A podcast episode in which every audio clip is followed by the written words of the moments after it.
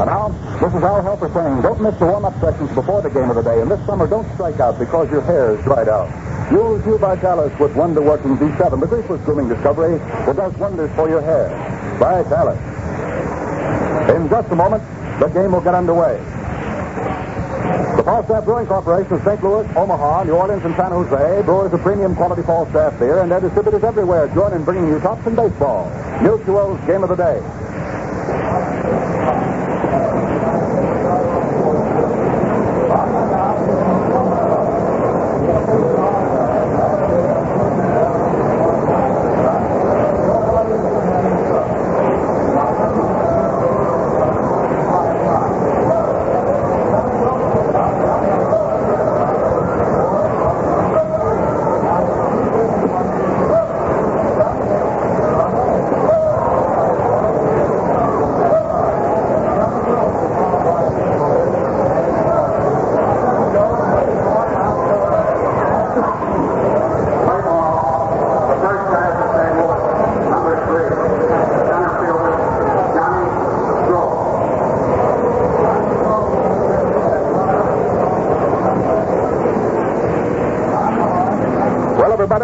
for the ball game here between the seventh place St. Louis Browns in the American League and the battling third place Chicago White Sox. Six and a half games off the pace being set by the New York Yankees. And the first hitter up here for the St. Louis Browns will be Johnny Groth, hitting at 2-5-1. He's a right-handed batter playing center field for the Brownies under Marty Marion. And my good old sidekick along with me this afternoon, old Potts Gleason. So between the two of us, we'll be trying to dish this one out for you this afternoon from Comiskey Park in Chicago. You'll hear Art in just a minute.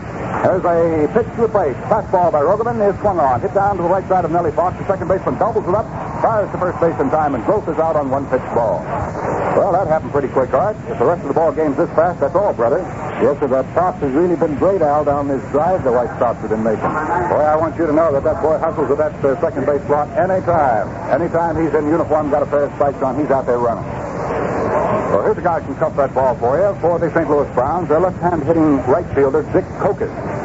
He stands about uh, three quarters deep in batter's box, opens the stance down toward first base, and Big Saul Rogovin fires a fastball at him and gets it over for a called strike. This broadcast, authorized under the broadcasting rights granted by the Chicago White Sox, solely for the entertainment of our listening audience. And any uh, broadcast, rebroadcast of this ball game without the express consent of the White Sox is prohibited. Now the pitch to the plate to Kokos. In it right, low, and the count is one ball and one strike. Dick Kokos batting at 268. He's the second man up for the Browns here as Rogovin pitches. Kokos swings. There's a high fly ball hung out into right field. Going back deep for it, right up against the board, sweeping. He cannot get it. It's into the right field stand for a home run. Dick Kokos, a home run, lofted into the right field stands here to put the Browns out in front, one to nothing. Sam Mele went back, leaped high on the boards, and couldn't get it. That's the 15th run batted in. For Kokos. Hit number one, run number one off Saul Rogovin. That ball didn't look as though it was going to fall in there at all. It was sort of lofted high. Dick Kokos comes along and gets the first home run for the Browns in the month of July. That brings his total to four now. That's the 42nd home run the Browns have manufactured to date. Now hitting right-handed is Roy Sievers batting at 232. Swings on the first pitch and hits it right back to the mound. Rogovin grabs it, fires it over to Fain at first base, and that is the second out here in the top first inning. Well, this ball game has gone boom, boom, boom so far. The left fielder, batting number four in the order, is the right-hand hitter Don Lenhardt. Lenhardt's hitting at 284. One to nothing in favor of the St. Louis Browns. Kokos lofting a home run into the right field stand, 352 feet away from home plate. Rogovin kicks, delivers the fastball, fired through at the knees to Don Lenhardt for strike one call. One to nothing in favor of the St. Louis Browns. Last night, the Browns stopped the winning streak of the Chicago White Sox. Beat them four to two. Pitch to the plate is over. Nice curveball. Called strike two. Don Lenhardt's a big guy. Stands about three quarters deep at the plate. Straightaway stands to the pitcher. Big Rogovin, who is trying for his fifth win of the year and right now is one run behind. Rogovin has won four and has lost nine. Big fella throws a fast curveball, swung on and missed for strike three. And that is all for Lenhardt here and the Browns in the top half of the first inning. One big run for St. Louis on one base hit. Coker's fourth home run of the year lost it into the right field stands with the bases empty. There were no errors, and nobody was left on. So the score at the end of the first half of the first inning. The St. Louis Browns won, and the now coming to bat Chicago White Sox, nothing. For the last half of inning number one, it'll be Clark, the second baseman, followed by Ferris Fain, the first baseman. Minnie Minoso, the left fielder, will be the number three hitter for the White Sox. And if anyone else is needed, then we'll have the number four hitter in the order, Bob Elliott. That's the veteran Bob Elliott, who was with the Browns before being dealt over here to the White Sox just a few days back.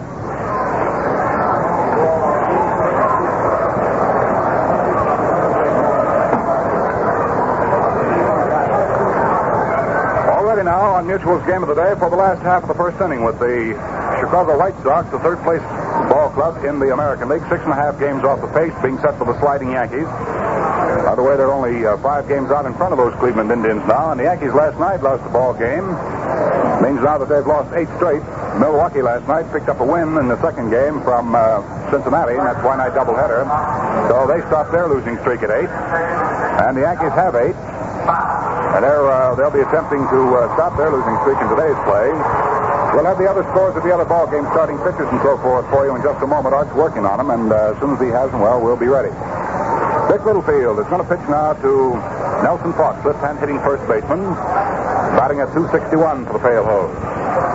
We'll set the Browns for you defensively in just a moment. Littlefield pitching, delivers, and Fox takes a fastball, five through for a strike. Behind the plate is Clint Courtney. First base is Roy Sievers. The second baseman for the Browns, Bob Young. The shortstop is Bill Hunter. At third is Bob Elliott. Curveball to Fox is low and outside. His count is one ball and one strike. Out in left field is Big Don Lenhardt for the Browns. The center fielder is Johnny Groth, and in right field we have Dick Kokos. Plate umpire Charlie Berry looking down over the shoulder of Clint Courtney. As Littlefield, the left-handed pitches, Fox swings on it, drives one into right field, and it's in there for a base hit, going all the way back to the wall. Nelson Fox is on his way to second. Look at that little fellow run.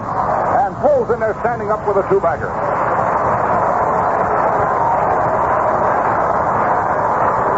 Nelson Fox driving one off the wall in right field for a base hit.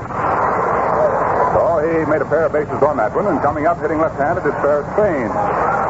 Fain batting at 270. He was last year's American League batting champion. Mark, did you ever see anybody run so fast with little chopping steps as that uh, Fox did just now? He was really churning, wasn't he? Oh, my. He was really picking them up and laying them down. Nelson Fox jumps around like a batty rooster and runs like one. Runs like a scared rabbit. That's your game. Third to left-hand batting Ferris Fain. High off the face for ball one. Hartley sure had a fine time down at Fort Worth yesterday. Uh, at the Cats ballpark. Something. There's a fastball swung on by Fain. A line drive hit out into right field. Dick Kokos comes up to it, has the range, grabs it, throws in, and there goes Nelson Fox tagging up, going into third sliding. Ferris Fain is out on the line drive to Dick Kokos in right field. Fox tagging up and moving over on the line drive to third. Now we have Minoso. Minoso is the number 10 hitter in the American League percentage-wise. His batting percentage stands at 307. Hits him right-handed, and with one out, the tying run is on at third base. A one to nothing ball game in favor of the St. Louis Browns, who walked out here in the first inning, and Kokos hit a home run, his fourth of the year, into the right field stands to put the Browns out in front, one to nothing. Littlefield, in danger of losing that one-run advantage, gets ready to pitch now to right-hand batting Minnie Minoso. Infield pulls up, hoping, of course, to get a chance to cut Fox down at the plate. There's a change-up curveball thrown by Littlefield to Minoso off the hands inside for ball one.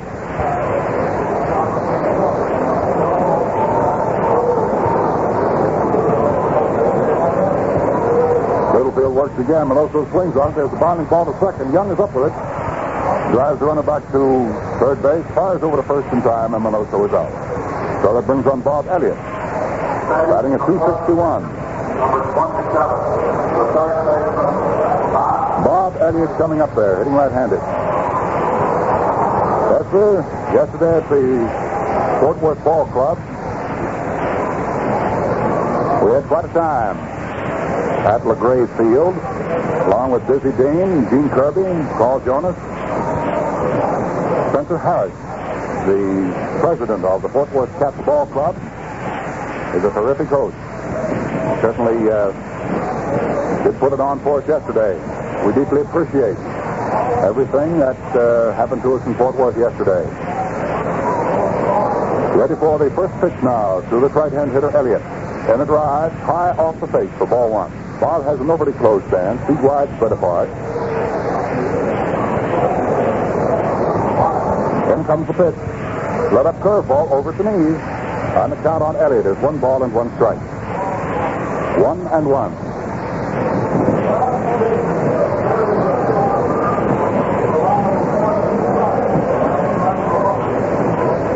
Littlefield catches runner third. That's the tying run at third. Fox is on there. Doubled. And then when Payne lined out to right, he took third. He's been there ever since. Curveball swung on by Elliott. There's a hard hit ground ball to shortstop. Hunter's up with it, fires to first base in time, and Littlefield gets out of the inning. So there was a big threat going here in the last half of the first inning, but no score. No runs on that one base hit. One man was left. Were no errors. And the score at the end of one full inning of play. The Browns won. The home-standing Chicago White Sox, nothing. Well, now, fans, we'd like to take time out for a minute between innings to say a very sincere thanks. Thanks for your friendly words of appreciation for these broadcasts. But of course, we couldn't bring you this play-by-play without the support of the Falstaff folks. So, if you want to say thanks to them, just ask for Falstaff when it's time for beer. You can't do better. Just like its gold premium label says, it's premium quality beer. The choicest product of the brewer's art.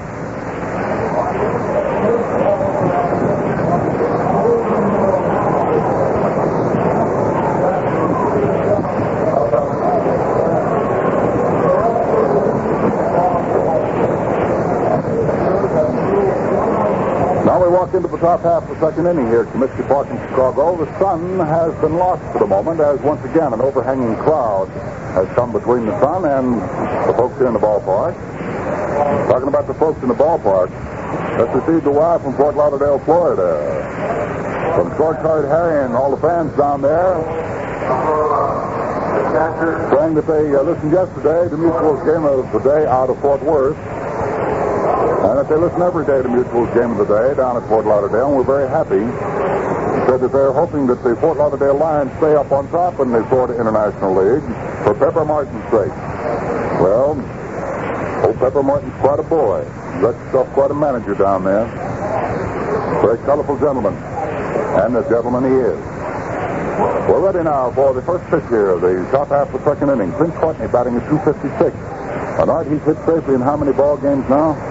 Uh, I think he's 8 for 12. He's hitting over, he's raised his average 50 points in this road trip, Al. How about that, huh? Little left-hand hitter goes after the first pitch and up the foul off the handle of the bat for strike one. Saul Rogovin pitching here for the White Sox this afternoon. Down comes the next pitch over. That's called strike two. No ball, two strikes. We're in the first half of inning number two. To be followed by Dyck and then by Young. One to nothing in favor of the St. Louis Browns. Rogovin ready, delivers a fastball right off Courtney's kneecap. That's ball one. One ball and two strikes. We were speaking a moment ago about the Florida International League. Just before I left the hotel, phone rang, and on the other end of it was a guy by the name of Ben Chapman. I know you remember Ben. Quite a figure in Major League Baseball. There's a curveball to Courtney High. Count of two and two. And just as soon as we find out what, happens with Courtney, I want to tell you what Ben Chapman, the manager of the Tampa Smokers of the Florida International League, told me on the phone. I really think it's something. I'd like to pass along to you fans. Now for the 2-2 pitch. Rogovin takes his sign from Red Wilson, his battery mate. Here's the 2-2 delivery. Rogovin's fastball is swung on by Courtney, dragged down to the right side. Payne deep behind first up with it. Fires to Rogovin covering, and Courtney is out. So we have one away here in the top of the second inning.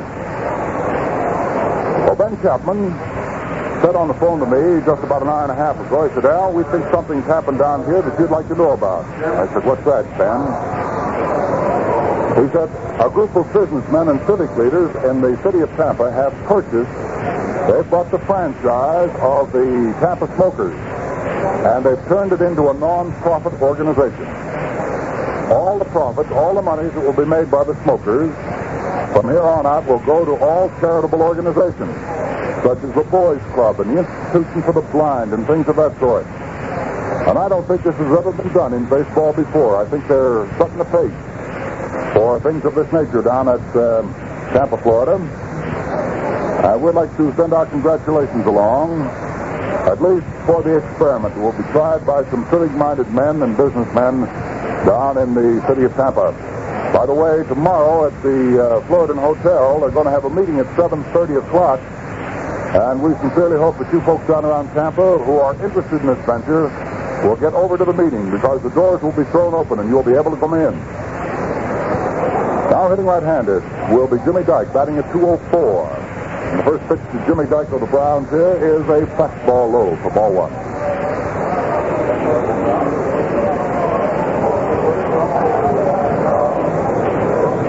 Rides the next pitch over. The count is one ball and one strike. Jimmy Dyck out for his first at bat of the day. We're in the second inning, one out, nobody on. The Browns are bat and leading in the ball game, one to nothing. Groveland starts that gangly pumping motion of his. Kicks high, delivers a curveball. Swung on, hit down sharply to shortstop. Up with it is Marsh. The throw to Ferris Fain at first base by a stride, and that's all for Dyck. In case you're wondering what happened with Chico Carrasquel, he's not in the lineup this afternoon for the White Sox. Chico's riding the bench with a bad leg. His ankle was twisted uh, rather severely, so he's not in the lineup. So Freddie Marsh is playing for him. Now Bob Young, the second baseman of the Browns, comes up there. He's batting at 264, hitting left-handed.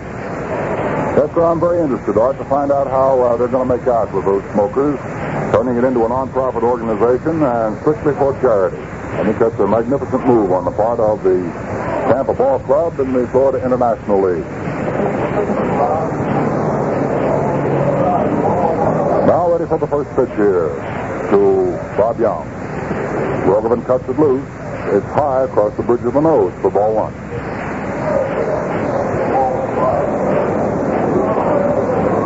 Two outs, nobody on.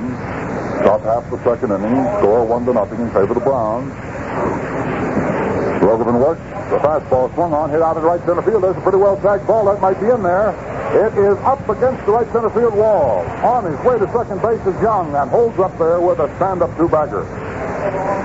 He really smacked that one for two bases. In the right center field, right up against the wall. That has to be hit about 400 feet from home plate.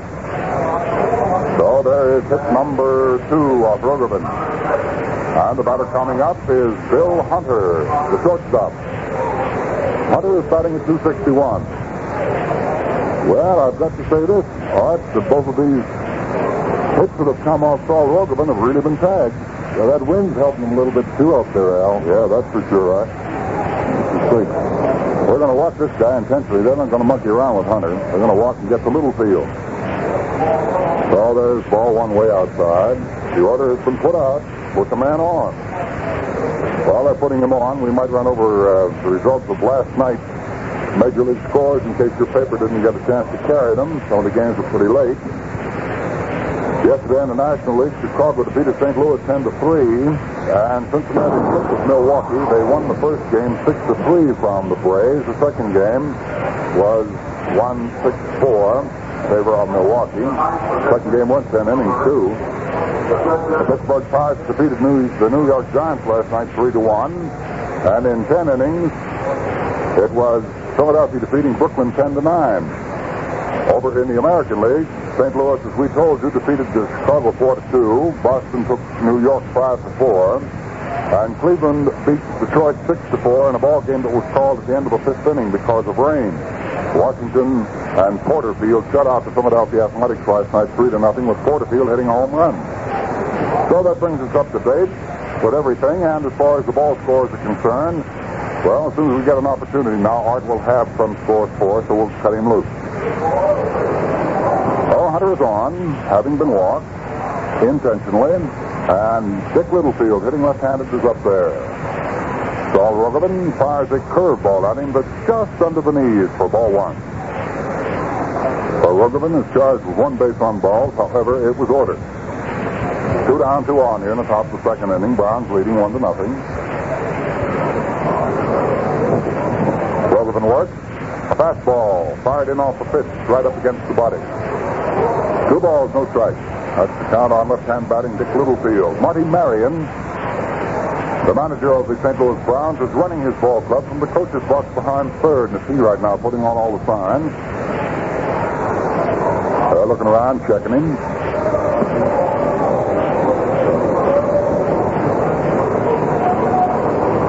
Now here's Rogovin checking his runners. Delivers oh to an over the plate. A fastball swung on and hit back through the middle for a base hit. Littlefield singles into right center field. Here comes the runner around third on in to score. So Littlefield comes through with a spike line drive into right center field to get himself an RBI. Thank goodness, even the pitchers are raring up here this afternoon. That's run number two off Rogovin. Bill Young came tearing around third and right on in to score on that one. Running right behind him, Bill Hunter, legs all the way into third base. And the batter coming up there now is Johnny Groth, the leadoff man. Two to nothing in favor of the St. Louis Browns. Talking with Bill Veeck just before the uh, ball game started. He was down in the press room. Said he uh, just wanted to travel along with the ball club and see that everybody was out there going. Well, he can see them out there going this afternoon. These Browns are determined. They've won 27 ball games. They're trying to pick up their 28th this afternoon. Rogovin pitching to Johnny Groth, whom he got on the ground ball in the first inning to second base. Delivers him a curveball inside off the chest for ball one.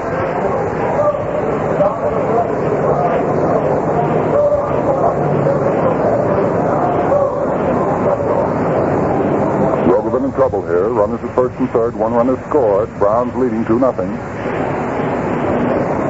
Rogovin takes his time from Wilson. We have some activity now down in the bullpen for the Chicago White Sox. It looks like Dory warming up. They're out behind the center field fence in the bullpen. It's pretty hard to see them from here. Pitch the plate is over but low, and the count is two balls and no strikes on Johnny Groth. Also, Sandy Consuegra throwing in the bullpen for the White Sox. So Paul Richards will have a couple of guys on tap if should uh, falter here anymore. Runners at first and third. The pitch is made and taken over the outside corner. Just waist high for a called strike. So Johnny Groth now has moved the count to two balls and one strike. We're in the first half of the second inning. Two out. One run has been scored. There are still two men on for the Browns. Second base is open. First is occupied by Dick Littlefield, the pitcher who slammed in the run with a line drive single into right center field. At third is Bill Hunter. There's a sidearm delivery that's over nicely on the outside slice at the knees for a called strike two. So the count on Groth now is two balls and two strikes. Groth calling for time with Charlie Berry. Allows it. Groth dries his hands and steps back in. It's hot here in Chicago this afternoon. At a temperature hovering near the 100 degree mark. Wind blowing in from behind center field is just enough to keep the shirts dry, and that's about all. But it's warm. Everyone sitting around enjoying the sunshine. Runners at first and third taking lead. In comes the pitch. Swung on by Groth. There's a high pop-up going out into short right center field. Nelson Fox, the second baseman, under it. Little fella's got it. There's out number three. So that's all here in the first half of the second inning, in which the Browns come up with one run on two base hits. There were no errors, and two men were left off. So the score at the end of one and a half innings of play, Mutual's game of the day from Comiskey Park in Chicago. It's the Browns two, and the homestanding Chicago White Sox nothing.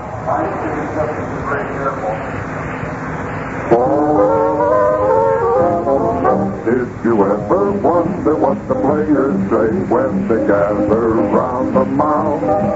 Now, from all we've heard on the players' words, it's got a real familiar sound. All about Paul Staff beer, the right beer, yes, sirree. Paul Staff beer is premium quality. Choices, product of the brewer's heart. So sing out for Paul Staff, Sing out for Paul Staff. sing out for Falstaff beer.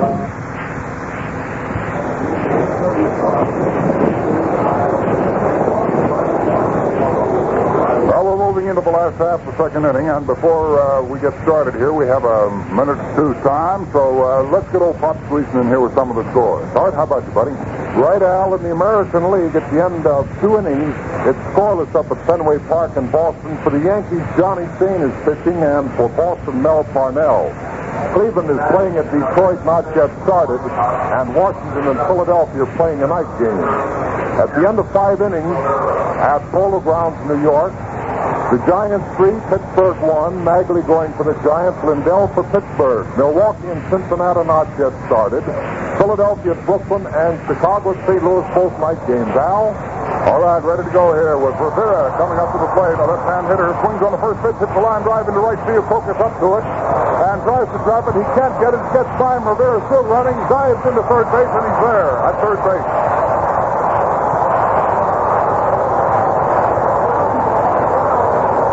That'll undoubtedly go as a three-base hit. A three-base hit. The official score just comes up with it. A three-base hit for Jim Rivera, pounded by Dick Kokos in right field. And you should have seen that Rivera diving into third. He lost no time whatsoever. And for the White Sox, that's their second hit in the ball game off Dick Littlefield. And now the potential first run for the White Sox is on at third base, and Sam Mele, batting at 279, comes up there. Mele has 34 runs batted in, has his opportunity of picking up his 35th right here and now. The infield on the left side, Bob, uh, are bobbed up, and they're playing shallow, despite the fact that this hitter up there is a right-handed batsman. Now we're ready to go. That is the sixth triple for Jim Rivera this year.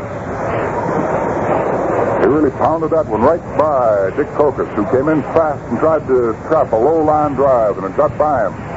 Bounced right over his shoulder, right out to the wall, right field. Jim Rivera kept right on traveling. Now the first pitch to the plate is over for a called strike to Sam Mele. Sabbath Mele watches a curve whistle by high and outside for ball one. One ball and one strike. Down rides the next pitch. Littlefield's curveball is swung on and missed for strike two.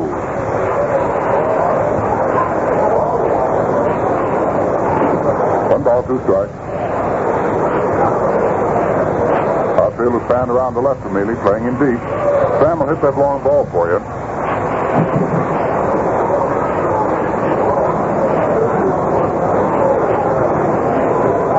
Now we're all set. Littlefield pumps. The left-hander throws a fastball that's over at the knees for called strike three, and Sam Mele knew it. So there's the first out here in the second inning. That's a strikeout for Littlefield.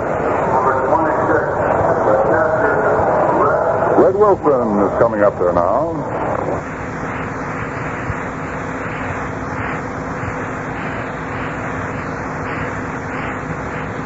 Red Wilson's batting percentage is 272. He has the opportunity of getting the run in from third. The first White Sox run, the score stands 2 0 now in favor of the Browns. Wilson looks around to uh, get a sign of some kind. Always that. Littlefield delivers a slow curveball. Wilson after punches it into right field. Coming up to it is Dick Kokos grabs that ball. There's a track up at third. Rivera's coming in, and he makes it sliding to score the run.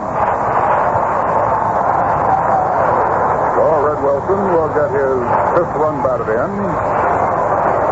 Now a two to one ball game in favor of the St. Louis Browns. Batter is Freddie Marsh, hitting at 222, the shortstop for the White Sox this afternoon. Two to one in favor of the Browns. As Marsh steps up there, hitting right-handed. Freddie Marsh was with the Browns, if you recall. He stands away from the plate and steps into the pitches. Steps into this one, swings on it. There's a high fly ball hung into deep left field. Don Lenhardt goes back. The wind's got the ball, but Lenhardt stays with it and makes the catch for out number three. So that's all here for the White Sox, but they get into the run column on one base hit, one run, one base hit, no errors, and nobody left on. So the score at the end of two full innings of play. The St. Louis Browns two and the Chicago White Sox have won. Say, neighbor, here's the simplest recipe for real deep down pleasure you ever heard. Just take a cold, frosty bottle or can of premium quality Falstaff in your hand. Now slowly pour that clear golden beer into a glass and let it rise and cap itself with creamy white foam. And finally, taste Falstaff's remarkably smooth true beer flavor. As easy as that, you've got a perfect glass of beer every time. So be sure to take home a handy pack of six bottles or cans of Falstaff. Nationally famous for premium quality.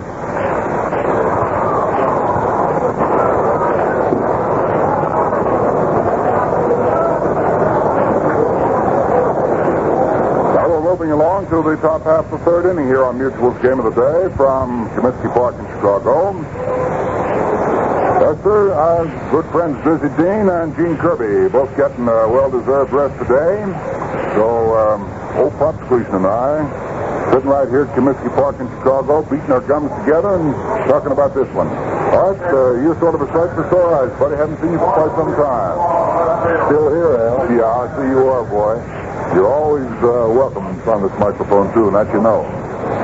Still getting sappy, sassy. Yeah, I don't know about that fat. You don't, you look about the same as you did in 1950, but you're sassy. You're twice as sassy as you used to be.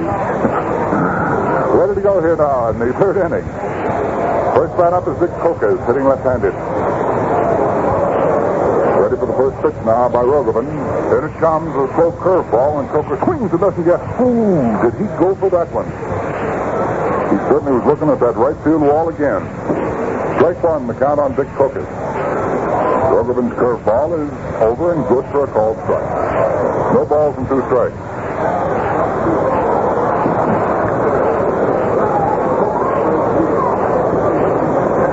Is stand around the right and playing deep for Kokos. He can poke him. Now the 0-2 delivery by Saul Rogovin. In it rides fastball way inside and almost got Kokos. Right on the short rib. He just dived out to the right to keep him being flunked for that one. Kokos is not a little guy. He's a pretty plump, rotund fella himself. All right, stepping back up to the plate. Stands about only 5'8 and weighs about 180 pounds, so you have uh, an idea about how round this fellow is. One ball, two strike count on him. Rogovin's fast pitch is swung on. There's a line drive hit into right field. Sam Mele is over to the right, under it, and makes the catch for the line drive for out number one. Line to right field. Roy Sievers, who tapped weakly back to the mound in the first inning, becomes the batsman now for St. Louis. Roy Sievers at game time was hitting at 232. Pretty good sized guy, hits him right-handed. Just as soon as uh, we find out what happens here with Roy Sievers, we'll be pausing for station identification, so stand by, fellas. First pitch is swung on. There's a high fly ball hit deep into center field. Way back goes Rivera, still going back. Under it now and makes the catch. Have two outs here in the top of the third inning, and before Lenhardt comes up there, let's pause 10 seconds for station identification. This is the Mutual Broadcasting System.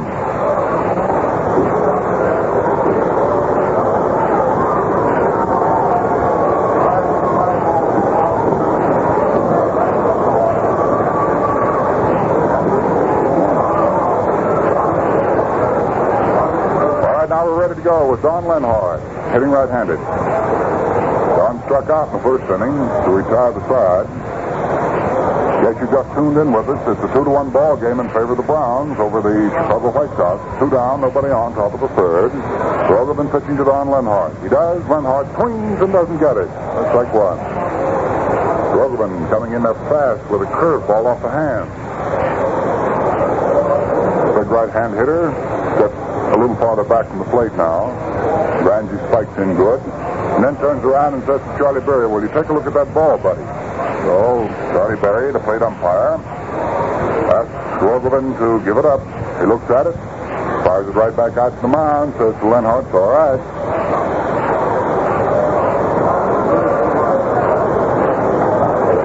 Rogovin's ready. Delivers. Over but low, and the count is one ball and one strike.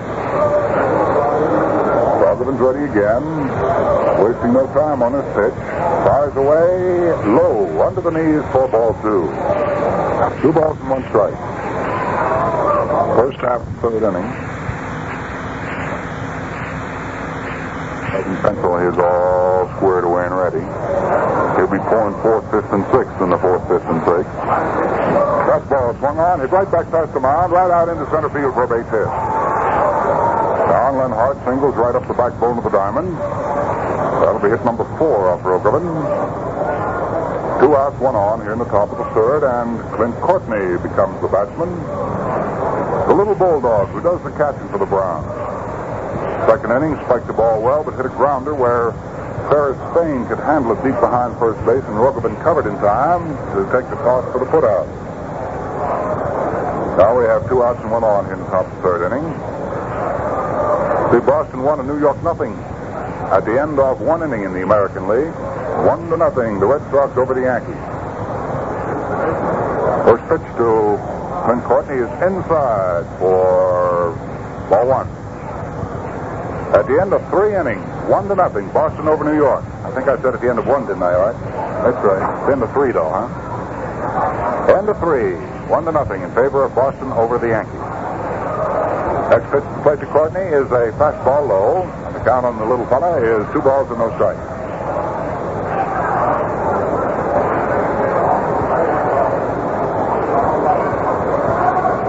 Rogovin gets ready, looks over at Ferris Fain at first base, checks his runner. Don Lenhardt was two away, delivers. Courtney swings. There's a well hit ball into right field.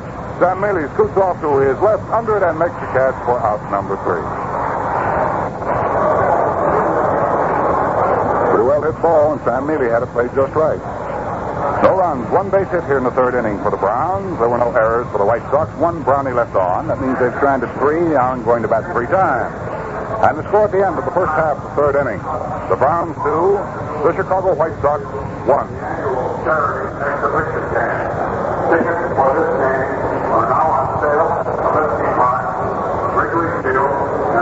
For the last half of inning number three, we're going to have Saul Rogovin, who is a pretty fair hitting pitcher. To be followed by the leadoff batsman, Nelson Fox, and then Ferris Fain.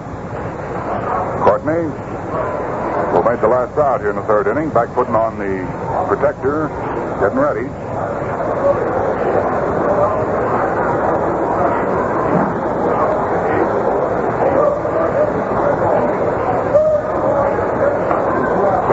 Get set for the last half of inning number three. Courtney has the tools on, has gotten back up there. Dick Littlefield throwing a few warm-up pitches down.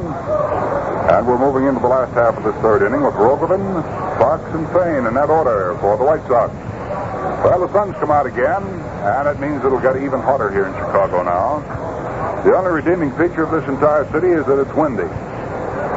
Hot summer day, usually get uh, quite a wind in off the lake, and we've been getting it so far today. And that's the only thing that's uh, kept the town, and particularly the press section here at Comiskey Park, from feeling like a bake oven.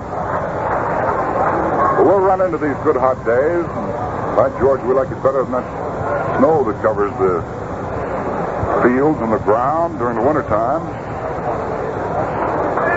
Now hitting right-handed, Saul Rogovin. Littlefield's first offering is a curve through there for a strike. Comes right back with a fastball and misses with it low inside across the shins to Rogovin. Saul's count, one ball, one strike. Last half of inning number three. Mutual's game of the day from Comiskey Park in Chicago. Littlefield's fastball is into the dirt. Courtney can't hold it. Two balls, one strike to Colin Rogovin. Tomorrow, the Mutual crew will be moving into Ebbets Field. Tomorrow, I'll be taking a little time off. Diz and Gene will be with you tomorrow from Ebbets Field. Lisa, I guess you and I better go swimming, buddy. Boy, that beach would be nice, huh? I could use it today. Littlefield gets ready, kicks high, throws, way outside for ball three. So the count is three balls and one strike on Saul Rogovin, opening the last half of the third inning here for the White Sox at Comiskey Park. And they're behind as the Browns lead them two to one. We've had one home run in the game so far. Dick Coker struck a home run in the first inning with the bases empty. Pitch the plate to Rogovin is outside and low for ball four. Well, this is the guy that Littlefield didn't want to lose, and he lost him. That's first base on balls given up by the St. Louis left-hander. Nelson Fox is to start the second batting round for Chicago. Deli came up in the first inning, lined one down the right field line up against the wall for two bases. So he has one hit and one try. Little fellow choking up on the wood, stands in batter's box deep. Of hugs up tight against the plate. The meat of the bat down on the rubber of home plate and waits for Littlefield to fire away. In comes that pitch, and Fox takes it high for ball one right off the shoulder. Bob Elliott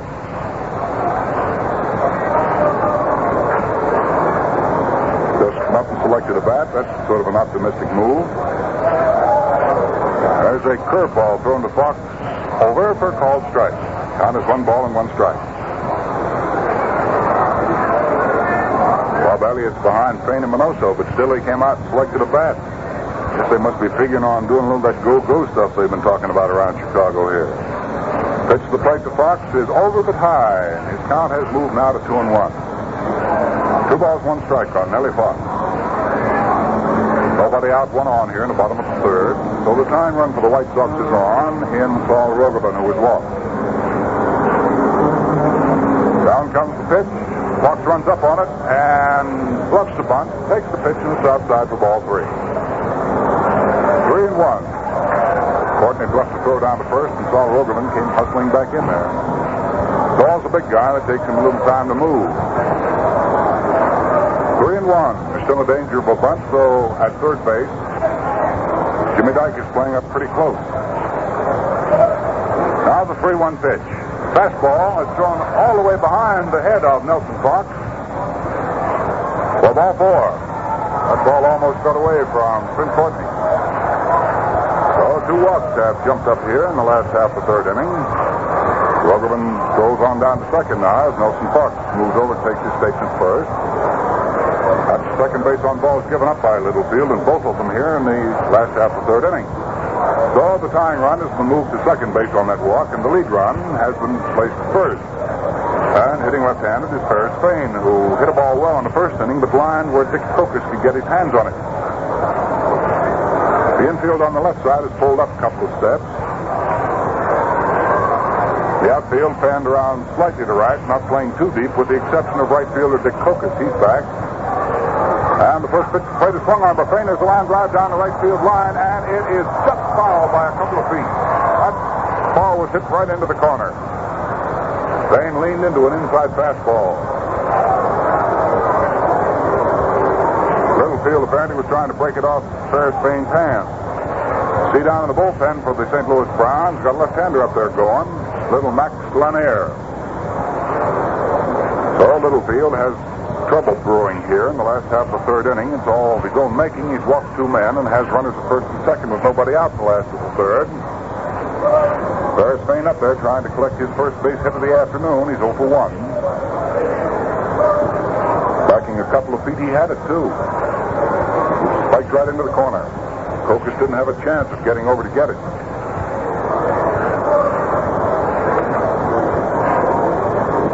Littlefield taking plenty of time here. His brow with a handkerchief. Looks around, checks his infield and outfield, finds his infield playing up pretty close. Particularly first baseman Roy Sievers is up ahead of Nelson Fox on the first base line. Second base combination playing deep. They're playing up close at first and third. Pitch plate is swung on by Fain. Here comes a foul ball back right under our microphone. Go the count on Fain now. No balls, two strikes.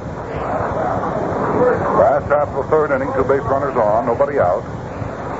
Two to one in favor of the Browns. The White Sox are threatening now. Max Lanier throws even harder down the St. Louis bullpen as Littlefield gets ready. Down comes the pitch. Fastball swung on and hit foul off to the left of the plate up into the second tier out of play. What you got there? Out of score, buddy? Yeah, the uh, Pittsburgh Pirates, Al, just tied the Giants at the end of six innings, three and three. Boston one and the Yankees nothing at the end of four. Boy, those uh, New York Yankees have really been slipping and sliding around, all right? What's that, eight straight? Have they've lost eight straight, and they uh, seem to be on their way to lose their ninth straight. Yeah, against Merrill Parnell, he's a tough customer. Well, I can just see old Casey squirming and fidgeting, and he can squirm and fidget. He's a master at it. Now the 0-2 pitch. Fain stands in, grips the handle of that bat, chokes up on it. Straightaway stands the pitcher. Saul Rogerman steps off at second. Nellie Fox steps away from first. And time is called as Littlefield is taking too much time and Ferris Fain backs away. Ahead. Drying his hands off. Now moves back in. Gets a good solid grip on that bat. Littlefield's ready. Throws him a curveball. It stays upstairs right under the chin. One ball and two strikes. The count on Ferris Fain. You can probably hear the wind whipping into our microphones here. Started to uh, blow up pretty heavy. Coming right behind home plate to straightaway center field. That's going to help those fly balls hit out the center field sector. Big Littlefield pumps, delivers, high for ball two. Two balls and two strikes. Tempo of this ball game will probably slow down considerably as the afternoon wears on because it's hot out in that diamond. Say that these guys were perspiring profusely would be an understatement. And they're drenched already. To the 2 2 pitch here on Ferris Fain. Two on, nobody down, last half of the third inning. Down comes the pitch, there goes the runners. The ball is swung on and lined to the shortstop, who bobbles the ball, picks up, throws to second base for a force out on Nelson Fox, who had to hold up on that play. The throw on the first base was not in time, and Rogovin moved on into third. Well, that was taking quite a chance. Ferris Fain lined to the shortstop, Hunter, who bobbled the ball and dropped it net to pick up and throw for the force out at second. Fain is on at first. Fox forced out at second base on the play. From the shortstop to the second baseman, Bob Young covering. And on the force out, Rogovin moves over to third. Oh, that was more good luck than good management. Minnie Minoso up now. There'll be no error on that. They got the one in the middle. Minnie Minoso 0 for 1 this afternoon. 307 hitter at game time. First pitch to him is low for ball one. Infield playing their usual positions as Minoso swings and drills one into center field for a base hit. Rogerman comes in. There goes Minoso on his way to second. The ball still rolling back to the wall. Coming on around is Ferris Fain. He's going to try to score. It's a stand-up linebacker for Minnie Minoso.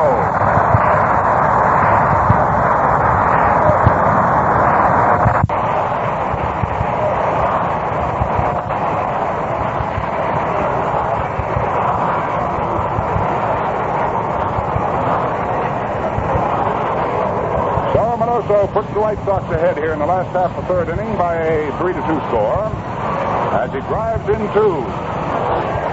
That gives him 41 runs batted in this year. And off Littlefield hit number three, runs two and three. So the complexion of this one has changed almost in the twinkling of an eye. And Marty Marion comes out and says, bring me on Max Lanier. So that's going to be all for Littlefield as Max Lanier will relieve him right now. L-A-N-I-E-R. Max Lanier, formerly with the St. Louis Cardinals, the New York Giants, and waved out of the league, and now over here with the St. Louis Browns. So Max Lanier will come on to pitch here to Bob Elliott, the third baseman,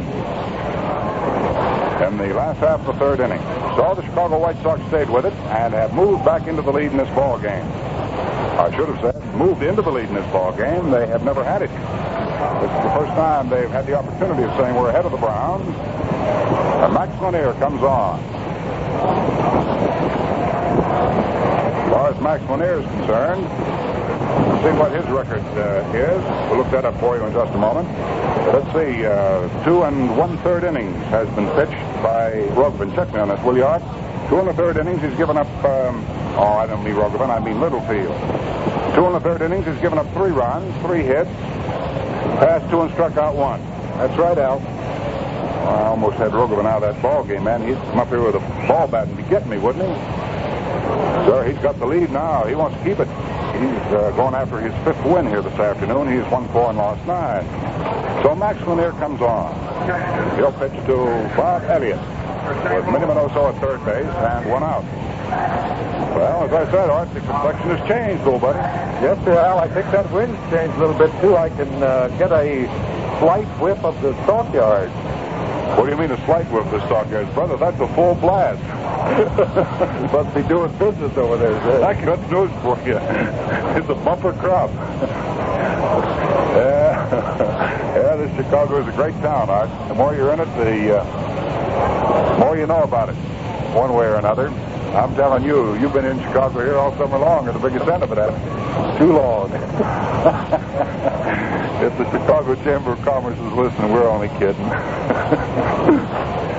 Max Lanier, the little left-hander, has come on here for the St. Louis Browns in the last half of the third inning, which the White Sox have wrested the lead from the St. Louis Browns and are now up on top three to two. And they're threatening with their fourth run at uh, third base right now. So Lanier is on.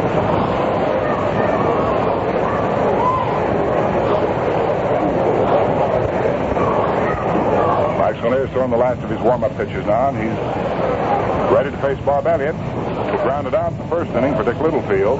This Dick Littlefield won two ball games over the Chicago White Sox and hasn't lost one. But both of the two wins he has over the White Sox, both of those games, he didn't finish either one.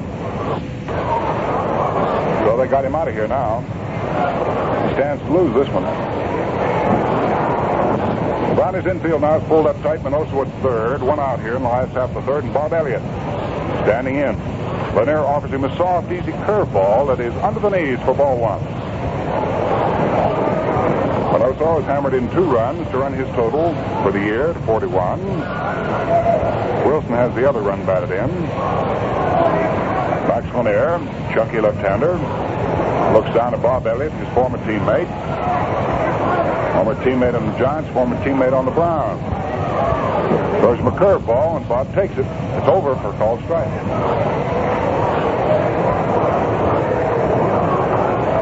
One ball, one strike. Browns and the White Sox. Right here at Comiskey Park this afternoon on Mutual's Game of the Day. Now we're set for the next pitch from Molinaire. Here comes, fastball, swung on and hit down to deep shortstop. Up with it is Hunter fires to first base, and Elliott is out as the run comes in to score.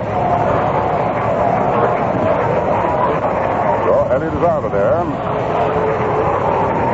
I think unless uh, my old eyes deceive me, that uh, third baseman Jim Dyck had the tip end of his glove on that drive deep shortstop. He dived out there, so we're going to have to say it's a five to six to three put out, I think. But put out it was. Yeah. So we just had verification on the public address system here in the press section. Rivera out there now. Swings on the first pitch, and there's a line drive hit past Johnny Groth into center field. Look at Rivera go. He's on his way to second. To the left at second. He's moving over to third base now. It's a stand-up three-bagger for Jim Rivera. Well, that hit will come off by Max Lanier. Four to two in favor of the Chicago White Sox. Rivera just spiked that ball and spiked it well.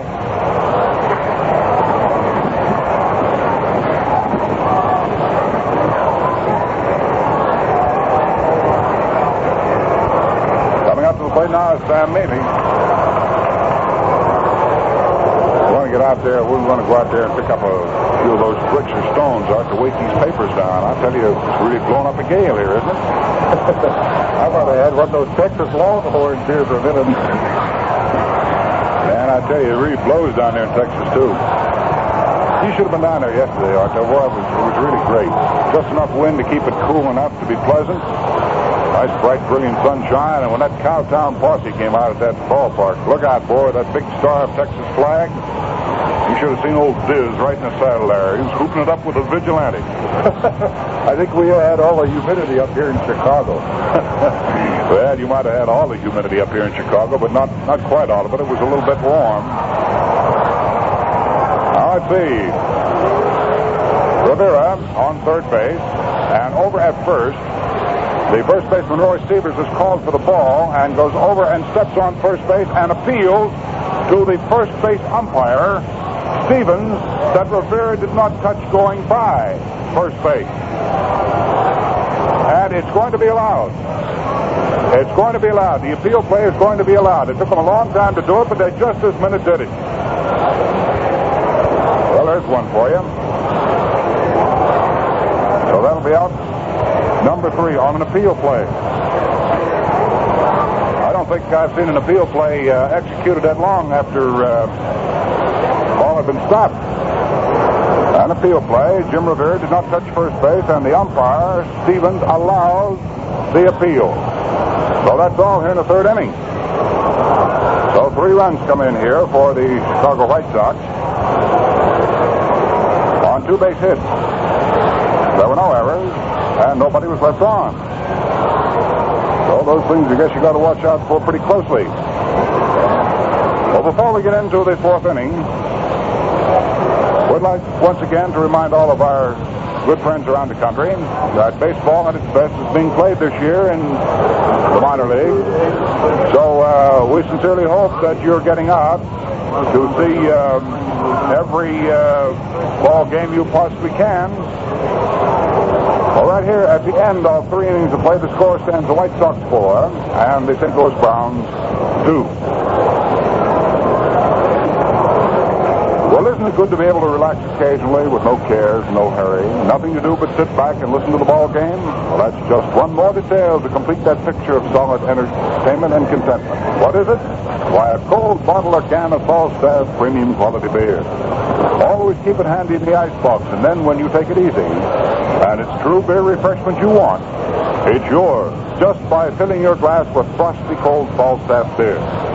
Nationally famous for premium quality.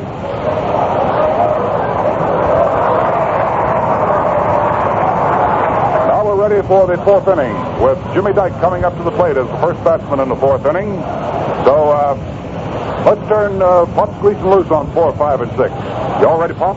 Right, Al. Jimmy Dyck bats him right-handed. He's been up once, bounced up to the shortstop. Roggeman ready. Delivers his first pitch, and there's a pop-up going out to short center field. Going back under it, getting under it is Nellie Fox, and that's it for the out. So here in the top of the fourth inning, with the Chicago White Sox leading the St. Louis Browns 4 to 2, Jimmy Dyck hits the first ball pitch for a pop-up to Nellie Fox. And it brings up the left-handed batting Bob Young, who's batting at 264, double to center field and scores. The pitch to Young is up high for ball one.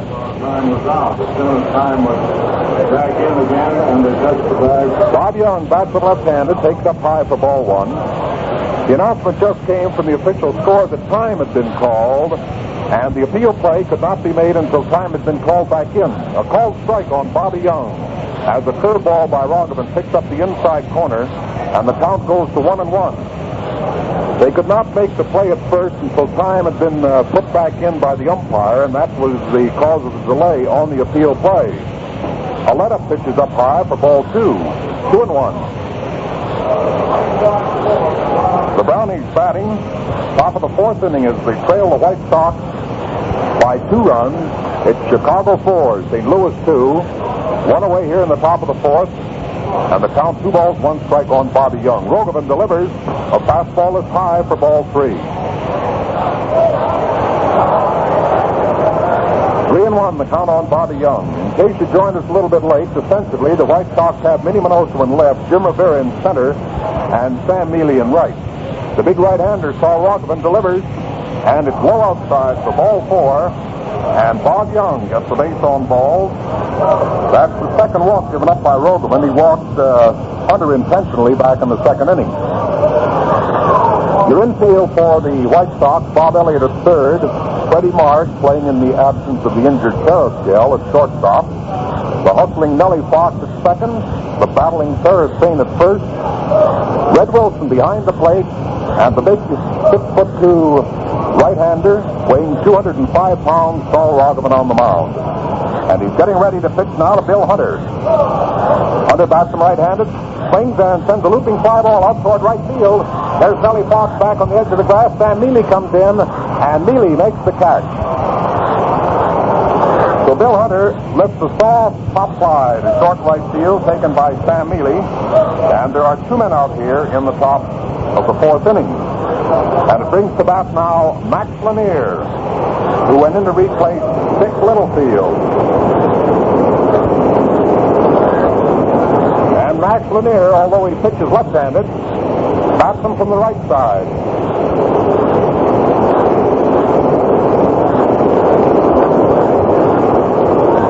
Lanier standing deep in the batter's box, well up toward the plate, up on the handle of the bat a couple of inches. And we have a runner on here in the top of the fourth with two men out. The pitch to Lanier is a curve that breaks outside, ball one. there's any question about that Rivera play. He loses if they did. Rivera, of course, lost the hit on the appeal play as he was out at first base. Had the appeal been made at second, of course, he would have got credit for a single, but a swing and a miss by Max Lanier, and the count is even at 1 1. Jim Rivera is playing Lanier straight away, and the infield is set up straight away for Lanier. Now Rogovin into his stretch, checks his runner, delivers to Lanier, out, called strike over the outside corner, and it's one ball, two strikes. Charlie Berry calling the balls and strikes, Johnny Stevens at first, Jim Duffy calling the plays at second, and the veteran Bill Summers over third. Four to two, the score in favor of Chicago. The pitch is swung on and fouled off the end of the bat, and the count remains one and two. In case you join us a little bit late, at the end of the first inning, the Cleveland Indians lead Detroit two to nothing. At the end of five innings, Boston leads the Yankees one nothing. At the end of seven innings, it's tied up Pittsburgh three, the Giants three, and at the end of the first inning, Milwaukee two, Cincinnati nothing. Everything else in the majors going tonight. Here's the one-two delivery, and it's swung on a ground ball hit out to shortstop. Up with the ball is Freddie Marsh, puts the force on Bob Young as he tosses to Nellie Fox, and the side is retired. Max Lanier rounds into a force play. Freddie Marsh to Nellie Fox for the force on Bob Young to retire the side. And for the St. Louis Browns in the top half of the fourth inning, there were no runs, no hits, no errors. One man was left on. And at the end of the first half of the fourth inning, the score remains the Chicago White Sox four and the St. Louis Browns two.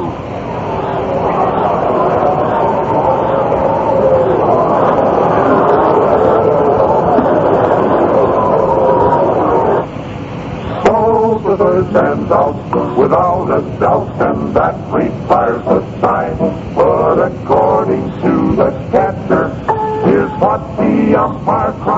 Time out, for Smooth and golden mellow brew, that's real enjoyment through and through. Taste it once and once you do, you'll sing out for Falstaff, sing out for Falstaff, sing out for Falstaff beer.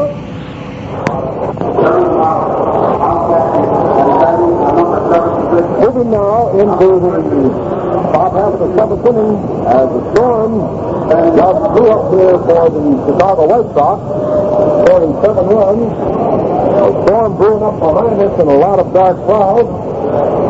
And we got a storm brewing up for you right now as we call on Brother Al Helfer to come back in here and take over.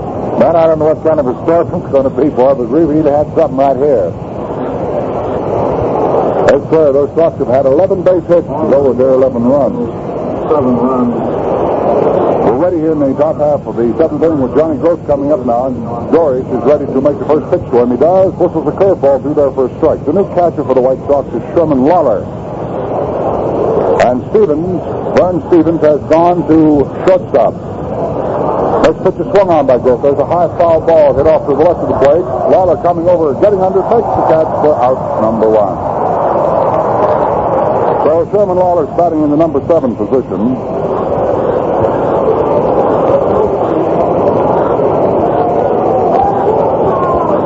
Doing the White Sox catching here in the seventh inning. Stephens is at shortstop. That's Vern Stephens.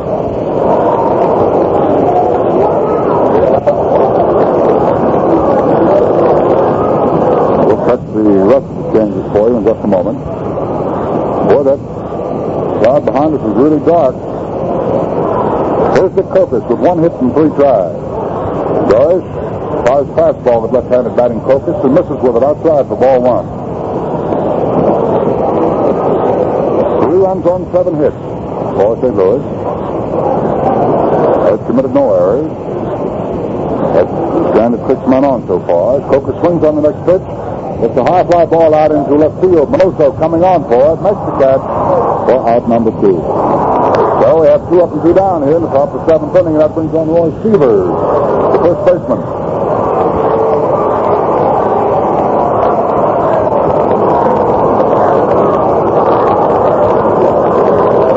The defensively now have Harry Dorish on the mound. Behind the plate, Sherman Lollar. Fain is at first, Fox at second, Vern Stephens at short, Bob Elliott at third. The outfield remains the same. First pitch to right-hand hitting Roy Sievers is swung on a miss for strike one. All of these, all of these runs going to help the cause of starting pitcher Saul Rogovin. There's a fastball swung on and a high pop-up. The result out in very short right center field. Going backboard is Nelson Fox, the second baseman. 100 and takes it for out number three. Well, there was no trouble in the top of the seventh inning for Harry Joyce. He mowed the Browns down in order. And the score at the end of six and a half innings of play is the Browns three and the White Sox 11.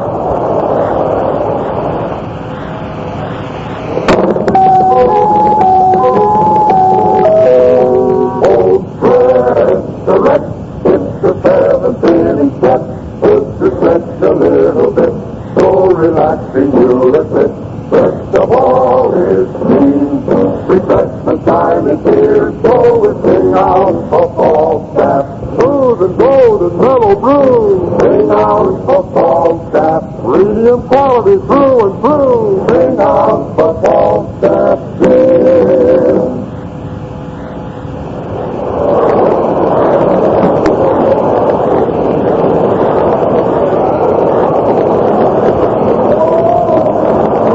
We're moving into the last half of the seventh inning here at Comiskey Park in Chicago, and it's getting exceedingly dark out behind right field, and we may have rain before this ball game has reached its conclusion. However, rest assured it is an official ball game now, so uh, we have no worry on that score. But it's getting very dark here at Chicago. The wind blowing in off the lake, blowing at a terrific clip. And we may have rain as it is being preceded now by thunder. Wind is whipping up down uh, behind center field and uh, bringing up the dust off the diamond. So here we go in the last half of the seventh inning. First man up will be Sherman Lollar, the right-hand hitting catcher, relief catcher. On the mound is Bobo Holloman. Makes the first pitch, crossfire. That misses low and outside for ball one. We've got a dust storm going on right here now. That usually precedes the rain. Curveball thrown by Holloman is in off the hip for ball one. Other ball two. Two balls and no strikes. As soon as we find out what happens with Sherman Lollar, we'll uh, a quick pause for identification. Lollar watches the fastball slide off outside for ball three. Three balls and no strikes. Getting gray, it's getting very dark here in Chicago now. The wind is blowing very stiffly from behind center field. Pitch the plate to Sherman Lollar is a fastball over for a call strike one. Three balls and one strike is the count on Sherman Lollar. Holloman's next pitch is swung on by Lollar. There's a high, tremendously high fly ball into right center field. Getting under it is Dick Kokos, the right fielder, and makes the catch for out number one. That'll bring up Vern Stephens. Before he comes up there, let's pause 10 seconds for station identification.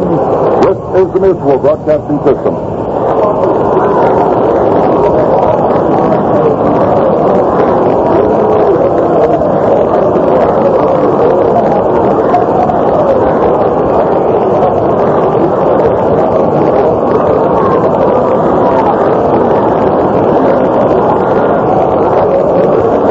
Now for the Chicago White Sox with one out, nobody on in the last half of the seventh inning. Vern Stephens. He's been used in a utility role here for the White Sox. Swings on the pitch and doesn't get it. Bobo Holloman rears back, fires again. Stephens backs off, takes a curve on the corner for a called strike. Holloman ready again. Wasting no time. Delivery. Strike three swinging. So that's all for Vern Stephens. Goes quickly out of there, and Holloman hangs up his first strikeout the afternoon. Coming on now is Harry Dorish, the White Sox relief pitcher, who came on, if you recall, in the sixth inning. Came on to pitch to Hunter. So he pitched two-thirds of the sixth inning. First pitch is swung on by Dorish, says the line drive hit into left field. It's in there for a base hit. So Dorish is on. Down, Dory Shawn with a rifle shot in the left. That off um, Holloman is hit number two. That's number 12 all told for Chicago. Still continues to be dark, and threatening here, but so far we haven't had any rain. Now the been kicked up and swirling around over the field, makes it look sort of uh, brownishly hazy. The batsman is Nelson Fox. Second baseman starting the first batting go round for Chicago. He's been up there three times officially and has had three doubles. Takes the first pitch across the shins on the inside for ball one. Joyce, the base runner at first for the White Sox here in the last half of the seventh inning. 11 to 3 in favor of Chicago over the St. Louis Browns. Holloman's fastball is inside off the belt buckle. Ball two to Nellie Fox. 11 runs on 12 hits for Chicago. Three runs on seven hits for the Browns. In comes the next pitch, fastball, low on, on the inside. Three balls, no strikes. I don't blame old Pops. Six runs in the sixth inning. He really had a merry-go-round working, didn't he? 3 delivery outside for ball four. So Nelson Fox throws his stick away, moves off first base, and Harry Dorish walks down second. Off Holloman, that's based on balls number one. That's the fifth base on balls to be picked up this afternoon by the White Sox off the pitching of the St. Louis Browns. Littlefield, Lanier, Stewart, Liska, and now Holloman. Batting left-handed is Ferris Fain. Old Burrhead's gone 0 for 2 this afternoon. He sacrificed once and walked once. He's up there for the fifth time swinging that lumber. Two down, two down, two down, two on, last half of the seventh inning. There's that thunder rattling around here in these Chicago skies. Looks as though it's raining outside the ballpark, but so far we haven't had any in here. Last pitch to the plate is up above the letters. Ball one the count to.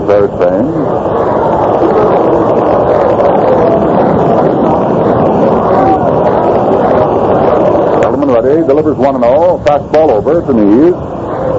Count is one ball and one strike on Fain.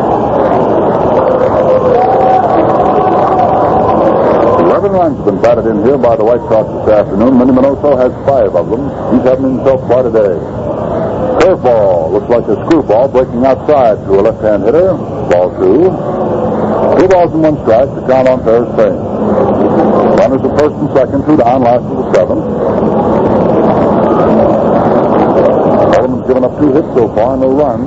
Fain swings on the next pitch, dumps it down along the left field line. It's in there for a base hit.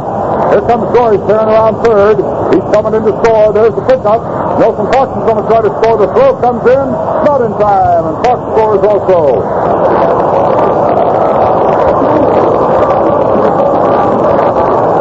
Beltane drops one down the left field line to bat in a pair. That shoots the Chicago total up to 13.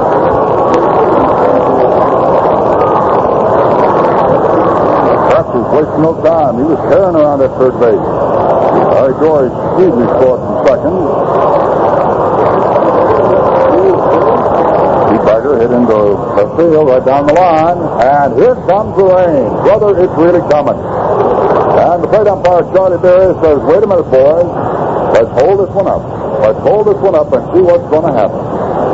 So the rain came right after Ferris Fain double. Being held up right now. Let's see uh, how long it's going to be held up. So it's all entirely up to the umpire. Right now, it's 13 runs on 13 base hits for the White Sox. And for the St. Louis Brownies, three runs on seven base hits. Neither side has been charged with an error here this afternoon. Six men have been left on so far by the Browns and going to bat seven times. And four men have been left on by the Chicago White Sox. Means simply that um, they have been moving them off the bases and the Browns haven't. So the ball game is going to be held up for a little while. Do we see whether or not it's going to rain hard enough to uh, stop this one completely? Actually, right now the rain is slackened off, so we can hardly see it. So this came down in one of those April showers coming here on the first day of July in the Windy City. And wouldn't be a bit surprised that we might get this one started right back again. Up here comes Charlie Berry out. As long as that was just a little flush of a shower, let's uh, get back at it, huh? Well, we're very thankful that uh, we're continuing here because, after all, got a plane to catch to New York tonight. And while uh, the canvas is being taken off home plate pitcher's mound, got a couple of wires we'd like to acknowledge. One from Childress, or is it Childress, Texas? From Mel Carter asking this question. On an appeal play, is the hit allowed? Well, it all depends. In the case of Jim Rivera this time, it was not allowed because he didn't touch first base. Memphis, Tennessee sends a wire. And uh, an old friend of ours, the toots of trumpet in the band. We call him Cousin Jimmy. Cuz wants to know which uh, of the two of us have the tougher one-nighters. We playing with the band or me on the baseball circuit? I don't know. I guess it's a little cross-up of both. From Hot Springs, Arkansas, a very fine wire from Eddie Honeck to tell us that tomorrow is going to be Hal Martin night in Hot Springs, and the fans are presenting him with a set of golf clubs. Hal is the leading home run hitter of the Cotton States League with 28. We've set it right up to the minute. And I wish them all the good luck in the world and hope the fans get out and have a look at what's going to go on.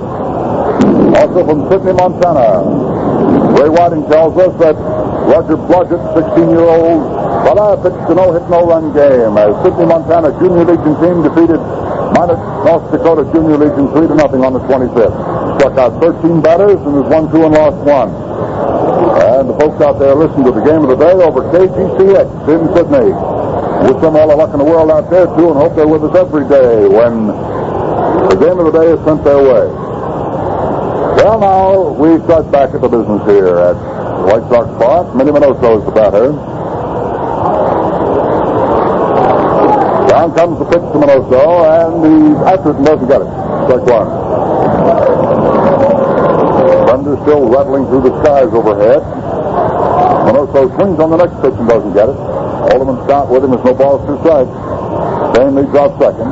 In comes the pitch swung on. There is a looping fly ball hit into right field. Kokos comes up to it and grabs it for out number three. So that's all here in the seventh inning. But the White Sox pick up a pair. Two runs on two base hits. Were no errors and one man was left on. And before we go to the top half of the eighth inning, I'd like to once again remind all of you folks about uh, your minor league ball club. And by the way, speaking of the minor leagues, half of the eight farm clubs of the White Sox are in first place today following last night's action. Are Memphis, they're tied with Nashville, Colorado Springs, Waterloo, and Madisonville. Well, sincerely hope that all you folks are going to get out and cheer those boys and keep them right up in the top spot in their league. They've had some good pitching and some heavy hitting. Right here we've had some uh, heavy pitching, heavy hitting, vice versa. And the score at the end of seven innings of play is the White Sox 13 and the St. Louis Browns 3.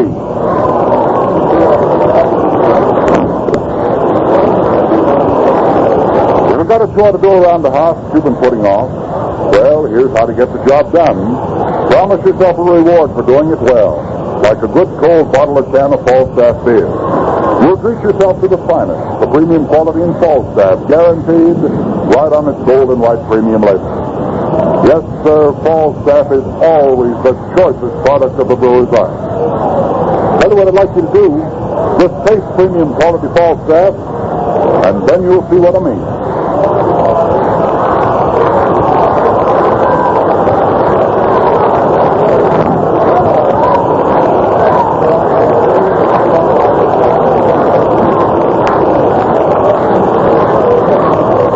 We start to get ready here for the eighth inning, lo and behold, the rains come down again. And Charlie Berry says, boys, we're going to have to hold it up for another few minutes. But at least we've got seven full complete innings in. And we have a 13 to 3 ball game in favor of the Chicago White Sox. They have 13 runs on 13 hits, no errors. And so far in the game, they have left five men aboard. And for the St. Louis Browns, three runs on seven base hits. They've committed no errors, and they have stranded six. So the rains are coming down here once again. And it looks as though uh, we may not be able to resume this one because uh, the rains are driving down in pretty good fashion. However, it's 13 to 3 in favor of the White Sox, and it will go in the books as such if we never get another pitch here at Comiskey Park this afternoon. While we're waiting to see whether or not this ball game is going to be continued, I think uh, Art Gleason might be able to bring us up on the scores. He's been over checking with the Western Union ticker. So, uh, Art, if you will, please, while we watch the raindrops swirl here at Comiskey Park. Well, Alice the dark, I can hardly read them. Well, I'll turn on the light for you, buddy. Anybody got a flashlight? In the American League, however, the Boston Red Sox handed the New York Yankees their ninth straight loss this afternoon at Fenway Park in Boston as they shut out the Yankees four to nothing. Mel Parnell pitching a four-hit shutout. At the end of five and a half innings, Detroit leads the Cleveland Indians three to two. Jimmy Gray pitching for the Tigers. And Bob Lemon pitching for Cleveland. Sounded like you just hit a couple up there to right field. That's thunder. Yeah, buddy, I got news for you. Listen to that one. I got news for you. If they're going to keep this up, I'm going to take the choo-choo train to New York. You ought to hit that lightning club much closer. Right, one of those lightning flashes right back to the city, can I? Well, we'll continue with the scores. Detroit leads Cleveland 3 to 2 at the end of five and a half. Al Rosen hit his 18th homer in the first with one on. Washington and Philadelphia are playing tonight. In the National League, in 11 innings, the Pittsburgh Pirates defeated the New York Giants 5 to 3. Listen to that thunder. For the Pittsburgh Pirates, five runs, eight hits, no errors, and for New York, three runs, eight hits, and three errors. Petke, who came on to relieve in the 10th inning for the Pirates, is the winner. And Wilhelm, who came on to relieve in the 7th inning for New York, was the loser. End, at the end of the six and a half innings, Milwaukee leads the Cincinnati Reds 9 to 2. Home runs uh, for Milwaukee, Sid Gordon and Eddie Mathews, and for Cincinnati, Greengrass. Philadelphia and Brooklyn are playing tonight, and the Chicago Cubs and the St. Louis Cardinals are playing tonight. And if the weather is anything uh, like it is right here in Chicago at the moment down St. Louis way, Al, they might get rained out. It's really coming down, huh? Yeah, this is one of the hardest rains out I've seen in quite some time. The ground crew is trying to get the infield covered, but I doubt seriously if they're going to get the second half of the infield covered before the water soaks it completely. Of course, uh, they've been needing a lot of rain through the Midwest anyway, and uh, the ground here at Comiskey Park in Chicago drains pretty easily anyway, and between the fact that it's dry and the drains being pretty good, might be able to keep the infield from getting too soaked, and the rest of the ball game will be able to play. However, the St. Louis Browns are behind here, 13 to 3, and they have two innings in which to do something about it. While the White Sox don't seem to mind, uh, they wouldn't care if this ball game would be called immediately now because it would mean that they would have picked up another game. But as far as the American League is concerned, the New York Yankees, as I told you a few minutes ago, just, have just lost their ninth ball game in a row, and for them it must be some sort of record. I haven't, and I don't think Art has, the actual record of how many they, as a ball club, have lost in a row. You might find it in the Red Book there, Art, if you'd like to take a look. Well, I remember, Al, that uh, during Casey's uh, four years as manager of the Yankees, last year they lost five in a row. Was the longest losing streak they had under Stengel. Uh, I, uh, as I recall, while they were having that uh, losing streak, uh, it goes way back into the 20s that the Yankees have lost that many. I'll try and see if I can find it in that Red Book. Yeah, I think maybe the American League Red Book might give you that, the longest losing streak for the New York Yankees, but nine certainly is, if not top, very close to top for the New York Yankees. Nine in a row as this afternoon the Boston Red Sox behind Mel Parnell, as uh, told you, shut out the New York Yankees on a 4-0 count. There have been several other things, too, that have broken as far as news is concerned. See where the New York Yankees have uh, asked for waivers on Ewell Blackwell, and although Blackwell is a 10-year man, and I should say, and Blackwell is a 10-year man, so he cannot be sent back to the minors unless he says yes, he will go. And the Yankees would like to send him back to the minors, back to Kansas City to try to work out a bad arm. However, it all depends on what Blackie wants to do. And also, the A's have gotten Carmen uh, Mauro and have sent Thomas to the Senators all on waivers. So they traded outfielders in a deal that sent uh, Kite Thomas to the Senators and Carmen Mauro to Philadelphia. Mauro, by the way, was hitting uh, 327 for Montreal last year. He was formerly with the Chicago Cubs. He's the same guy who was very fast but was unable to hit Major League pitching in the National League. We've been talking quite a bit about the National League All-Stars, too, and the American League All-Stars. Of course, uh, Mutual carry the All-Star game on the 14th of July out of the city of Cincinnati as one of its many exclusive sports features. And, uh, all the folks around the nation have been balloting on their Major League stars to get them uh, places in the All-Star game, and we're very thankful that many of our listeners on the Mutual game of the day have added their ballots. Which have been rolling in and see that Ted Kluszewski in the National League for first baseman has almost a half million votes. There's 491,804 as of this morning. Hodges of Brooklyn is second with 472,916. The second base position in the National League is being led by Red Schoendienst with 503,421. Ryan of Philadelphia second with Williams of New York third.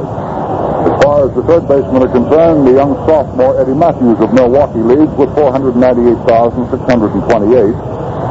And at shortstop, Pee Wee Reese leads Granny Hamner by 12,000 votes. Reese has 4,482,982, and Hamner 470,615. For the left field position, Stan Musial has moved into the lead again over Ralph Kiner. Stan Musial 497,272 as to Ralph Kiner's 483,166. In center field, Richie Ashburn of Philadelphia leads by a slight margin over Duke Snider of Brooklyn. Ashburn has 486,201, and Snider leads for the center field post. Snider's in second place with, with 477,595. Right field, Hank Sauer of Chicago has drawn 478,356 to lead over Enos Slaughter of St. Louis, who has 461,773. For the catchers, Campanella of Brooklyn is leading over Crandall and Wright. For Campanella, 492,182, and for Crandall of Milwaukee, 448,616. Now that's your National League leading in the poll for the All-Star game. Well, the rain is still coming down here and coming down hard, so we're going to have to still hold this ball game up a while to see whether or not they're going to be able to get it in. Now, over in the American League, at first base, leading in the way of uh, first base votes, is Mickey Brennan of Washington. He has 521,647. At the second base position, Billy Goodman of Boston leading with 469,358 over Nelson Fox of Chicago in second place. Avila Cleveland is third.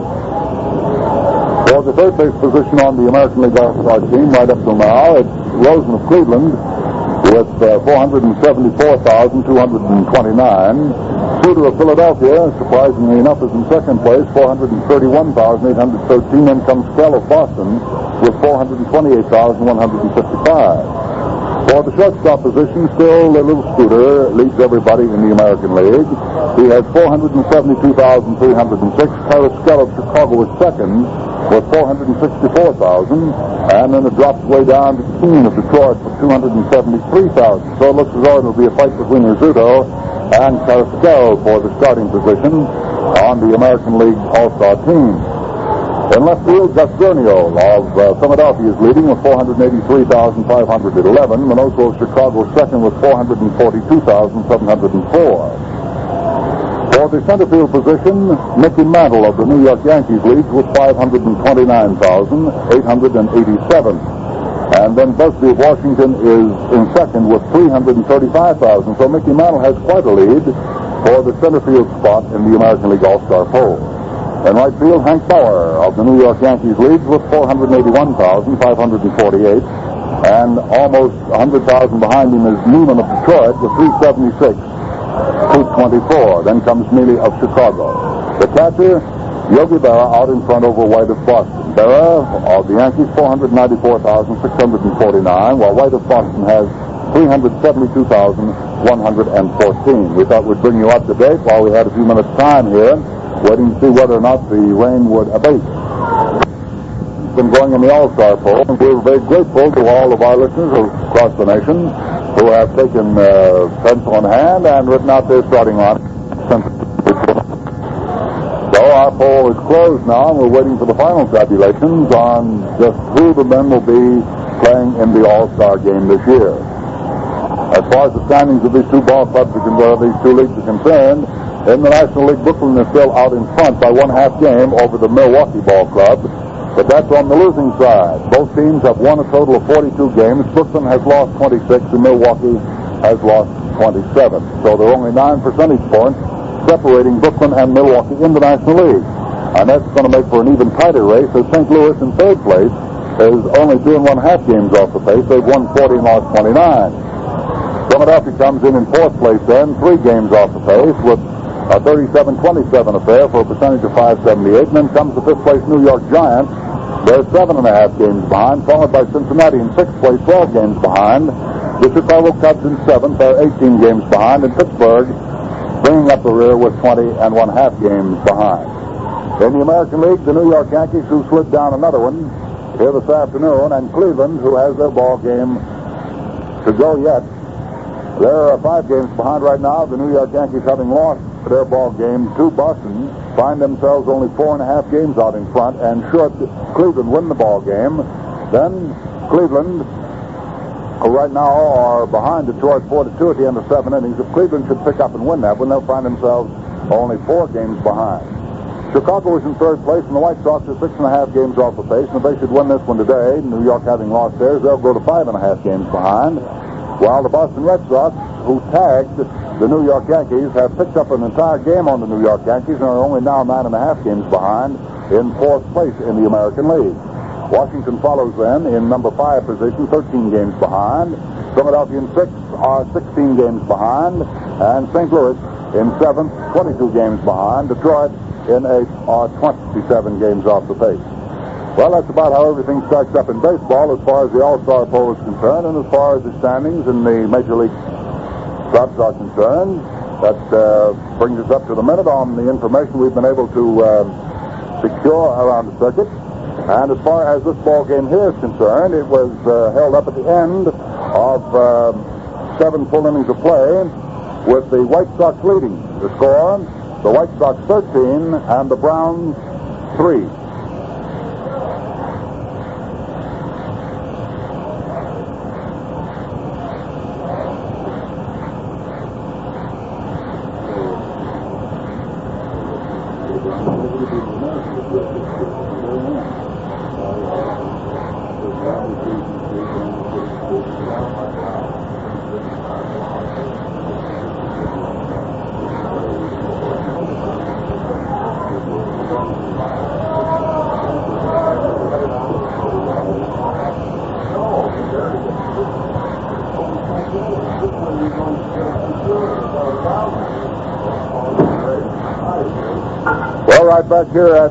60 Park in Chicago. The rains have let up considerably, and we're waiting to see whether or not the umpires are going to have the boys back out there on the playing field. They were able, that is, the groundskeepers were able to get one half of the infield covered, and uh, weren't able to get the other half covered. So around first base and the second base position, we find considerable water and a lot of uh, puddles. But pitcher's mound and home plate securely covered, and the folks are all sitting around here waiting now to see whether or not this ball game is going to continue. So, if it should, of course, we'll stay right with you. If not, well, it'll have to be called today at the end of seven innings, with the White Sox winning the ball game 13 to three. But that's uh, in the laps of the guards, and also the man upstairs who turns on the spigot and sends down the rain. So we'll continue to sit along here and wait. And inasmuch as it's come time for network and station identification, suppose we pull switches along the network, fellas. All set? Here we go. This is the Mutual Broadcasting System.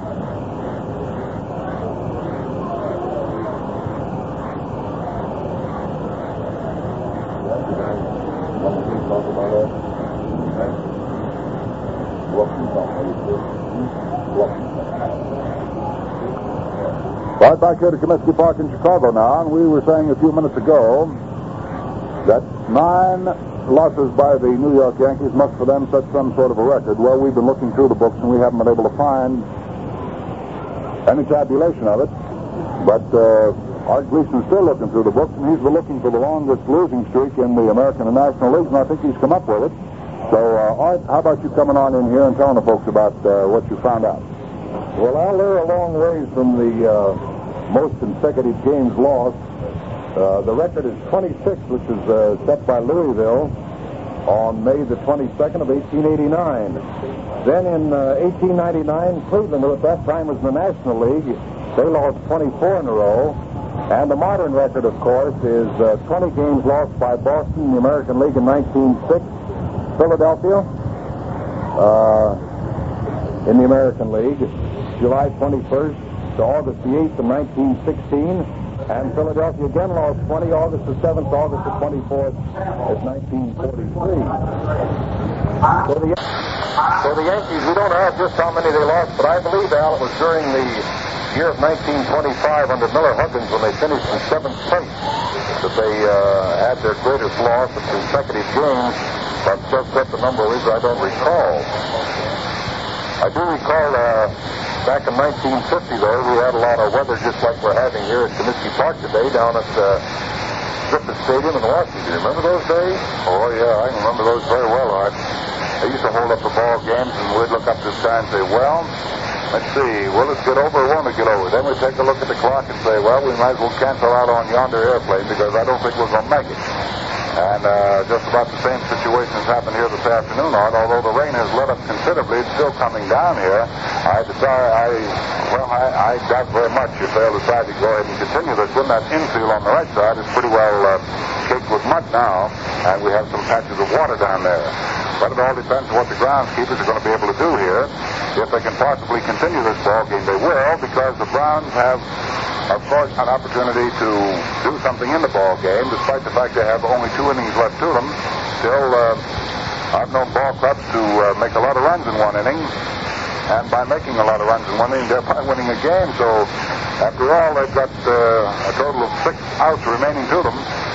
And if this ball game continues, they have the opportunity always of coming up and closing the gap, picking up the 10 runs to tie the game, and maybe the one that'll win it out. And I know uh, you were talking uh, before the game with some of the White Sox officials, and uh, some of the information I did give out about the White Sox Farm Club's meeting, but I know you have some other information that will interest the fans around the country, particularly those who follow the White Sox and follow the ventures of the White Sox Farm Club. So, Art, uh, how about you give them forth with that information, buddy? Well, Al, uh, coming in here to Comiskey Park, it's always a pleasure indeed to get a hold of John Rigney, the great pitcher of the Chicago White Sox in years gone by, who now has charge of the farm system, and kind of buzz along with him on how all those young kids are doing down there in the farm. You go into his office here at uh, Comiskey Park, and he's got a big blackboard down there and got every one of them numbered.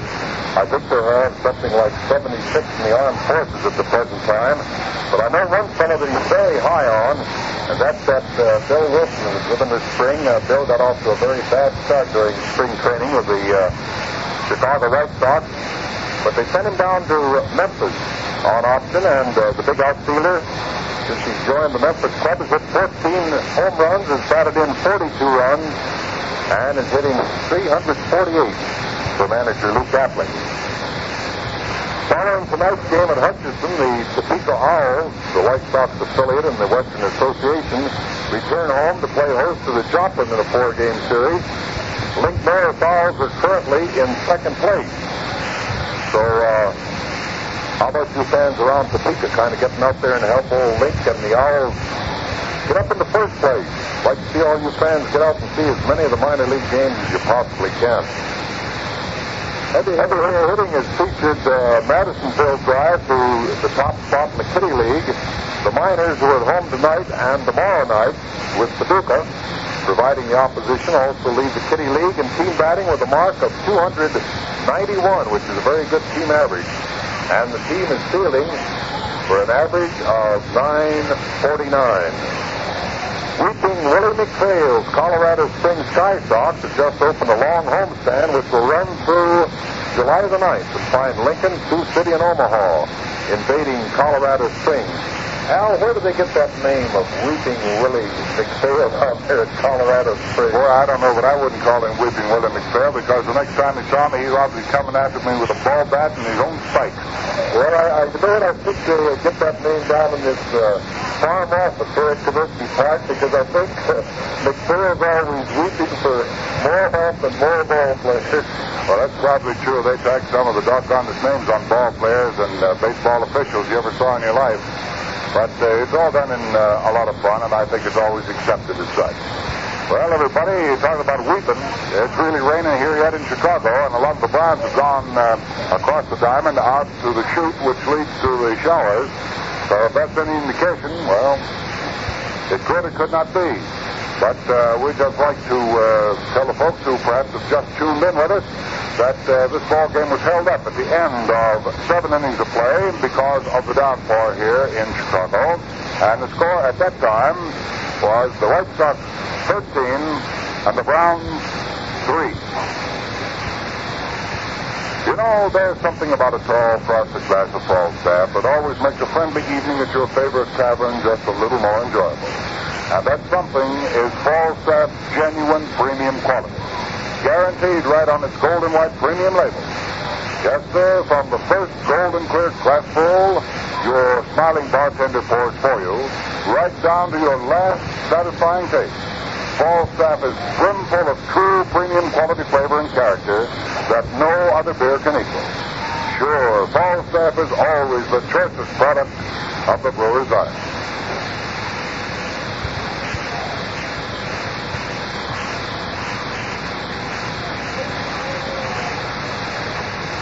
Right back here to Comiskey Park in Chicago with the rain having almost stopped.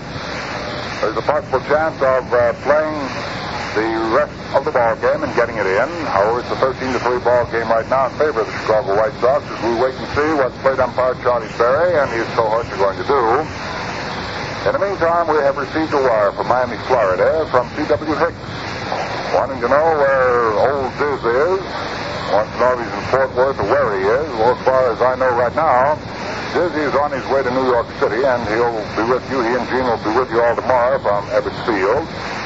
I'm very glad to know that the folks down in Miami, Florida, enjoyed the broadcast from Macon and Fort Worth. I'd like to say that both in Macon and Fort Worth, the Mutual crew enjoyed themselves tremendously.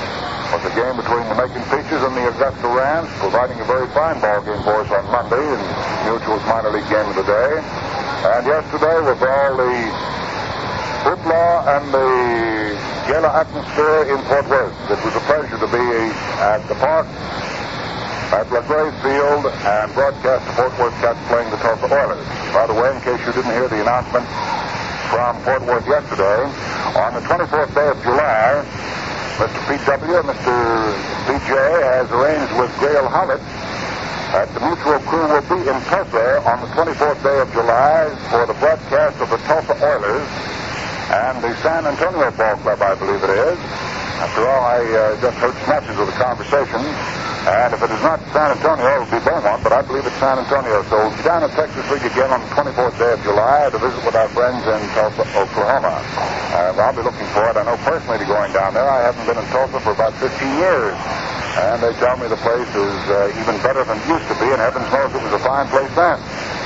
But we get a tremendous kick out of going to the various towns in which our broadcasts are heard and meeting all the folks. And we sincerely hope that on the 24th of July, we can see and meet a lot of you folks in Tulsa, Oklahoma. We had a great time with Jim Humphreys and Bob Murphy and the crew down at uh, Oklahoma City when we were in there for that ball game just a couple of days back. And we'll be looking forward to visiting down in Tulsa. First, we'll have uh, other minor league ball games throughout the course of the season for you because we found that there has been an interest shown in the broadcast of the minor league ball games that have been selected to fill in on the Major League Open date. And we'll continue to bring you these ball games just as long as we know you like them. Well, the ball game we were bringing you here this afternoon at the end of uh, seven innings was 13 to 3 in favor of the White Sox over the St. Louis Browns, and we're still waiting to see whether Charlie Berry and the umpires Stevens, Duffy, and Summers get their heads together and say, yes, boys, let's go ahead and try to continue this one, or whether we're going to wash it out. Right now, the rain has stopped completely. See, the umpires have now stuck their heads out of the dugout of the White Sox, and we may have a decision made on this any moment. In the meantime, we'll hang right on here and uh, see if we can't talk a little baseball along with you and uh, find out exactly what they're going to do. Say, Al, I uh, want to butt in here for a moment. And you can butt in for a lot of moments, buddy. Don't you give me that minute stuff now. Over to the press box right next to us here Comiskey Park, Warren Brown, the sports editor of the Herald American, has been following the fortunes of both the Chicago Cubs and the Chicago White Sox for many, many years. He's hollering out of the window down at the umpires in the White Sox dugout to play ball. He wants to get home. I noticed him a little while ago, Al. Uh, he gave the fellow that runs the numbers on the scoreboard out there a peanut shower. Years back, uh, when I was broadcasting out at uh, Wrigley Field Los Angeles, Bob Elson and Pat Flanagan used to come out to the Cubs and the White Sox. They'd get down at the microphone, which is right behind the screen down behind home plate, and the press box is right above them. Warren Brown would always be giving you that peanut shower, and I just happened to remind me of years gone by when he gave the fellow in the corner here that peanut shower. And I remember well once, he must have bought at least 15 pounds of peanuts and dumped them on us all at one time out there. Well, you want to watch yourself because that Elson is right back here now in our booth using our telephone for which you should collect 25 cents on each call. I take my life in my hands. Yes, sir. See, the umpires have come out now to examine the uh, diamond dog to see whether or not this ball game will continue. Charlie Berry stepping around first base down there. They didn't get first base covered during the rainstorm, and it really came down here. It was a torrential downpour. Right now, the groundskeepers are being asked to come out. Charlie Berry wants to talk to the head groundskeeper here to see whether or not they're going to be able to drain the park enough for the ball game to continue. It's been held up now for approximately half an hour. Well, I see they're flying out. There goes one over. So, uh, I guess I don't have to climb on that choo-choo mat after all. Guess I can get that plane. Hope I can at 6 o'clock on American Airlines. That'll be the number 6 Advanced Mercury. And the groundskeepers have come out now, and Charlie Berry talking to them. Looks as though we might be able to get the water soft up down there at first base and this ball game back underway. Of course, it'll be a few minutes before that happens. It's a 13 to 3 ball game in favor of the White Sox, and we'd like to tell you just exactly how things started. For the Browns, they came on in the first inning and with one man out, Kokos, the number two hitter up in the order, reared back and hit a home run into the right field stands off Saul Rogovin and put the Browns out in front one to nothing. This was the only run they picked up in the first inning. Coming back in the last half of the first inning, the White Sox threatened, got a man, Nelson Fox, as far as third base, but he died there. So at the end of one inning, it was one to nothing Browns. In the second inning, with two outs, Young, Bob Young, the second baseman, doubled to right center, and Hunter was walked intentionally. Then Littlefield came up and smacked a line drive into right center field. And the starting pitcher for the Browns registered his first run batted into the afternoon. That meant that the Browns were ahead two to nothing. Then the White Sox rolled back in the last half of the first inning with Rivera tripling and coming in when Red Wilson set a high fly ball into right field. So it was two to one ball game then. And in the top of the third inning, as in the fourth and fifth, the Browns failed to score, but the White Sox came roaring back with three in the last half of the third inning and picked up those three runs to run their total of four. So it was a four to two ball game at the end of three full innings of play.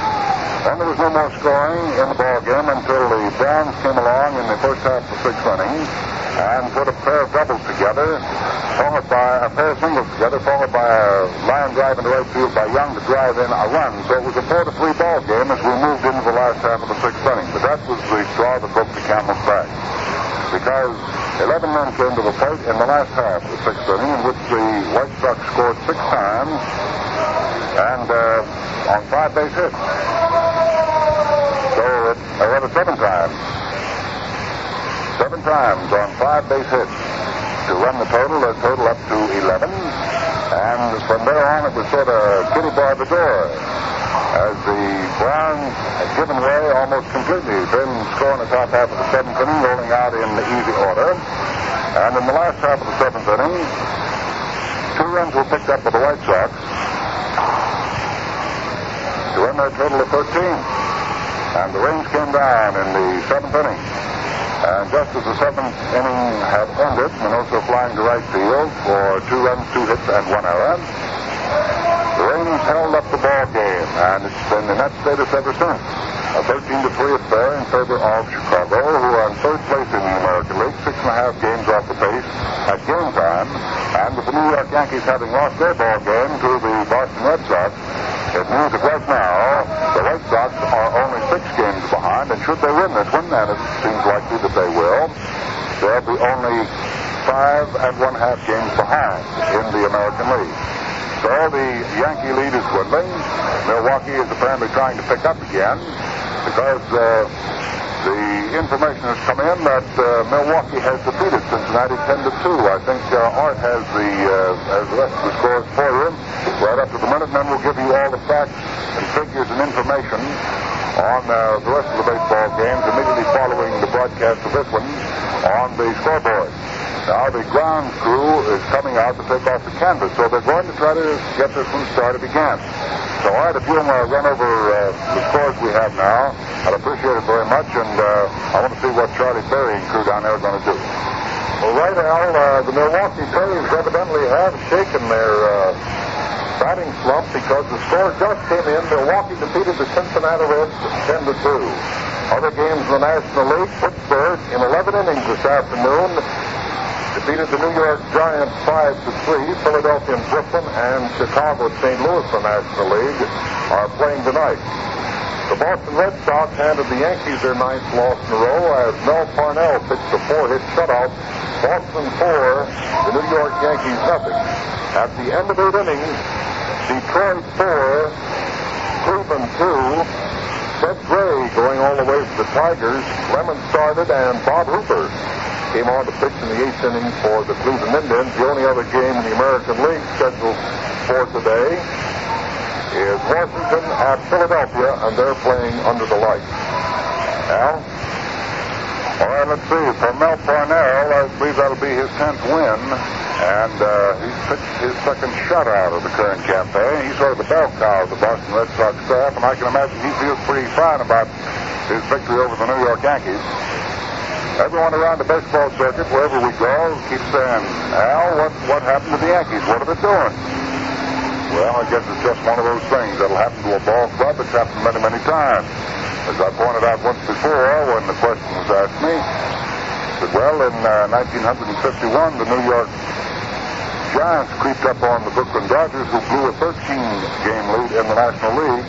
So when things like that happen to a ball club that's really rolling, well, you can just figure that uh, a slump will hit most any team. And it's no respecter of talent or personnel.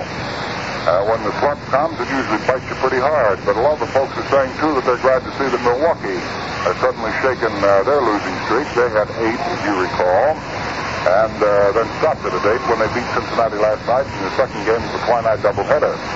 And here this afternoon, they jumped on Cincinnati again. Milwaukee getting 10 runs and Cincinnati getting only two. So we'll be watching very closely in the National League, particularly because the race is tight in the National League right now and has all indications of being tightened down in the American League with the New York Yankees having lost their ball game again today. That means that uh, their game lead will be cut by one full game over the second place club, the Cleveland Indians. Should the Cleveland Indians come through and win their ball game, they're behind right now at the end of eight innings, 4 2, Detroit leading them. But uh, one can never tell about a game of that sort, because uh, quite often they'll come back and uh, bounce you. And the final score has just been put up on the board here at uh, Comiskey Park in Chicago. Detroit has beaten the second place Cleveland Indians, so they'll make no ground on the Yankees today.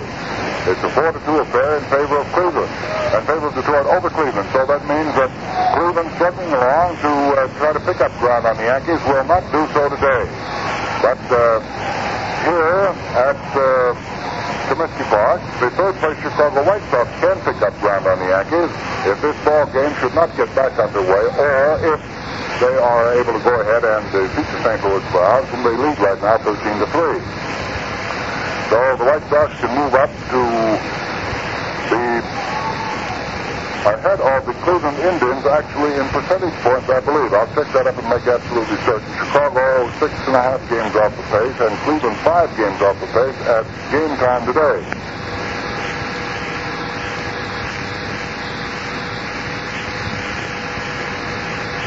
Well, it means that uh, Cleveland will still remain five games off the pace.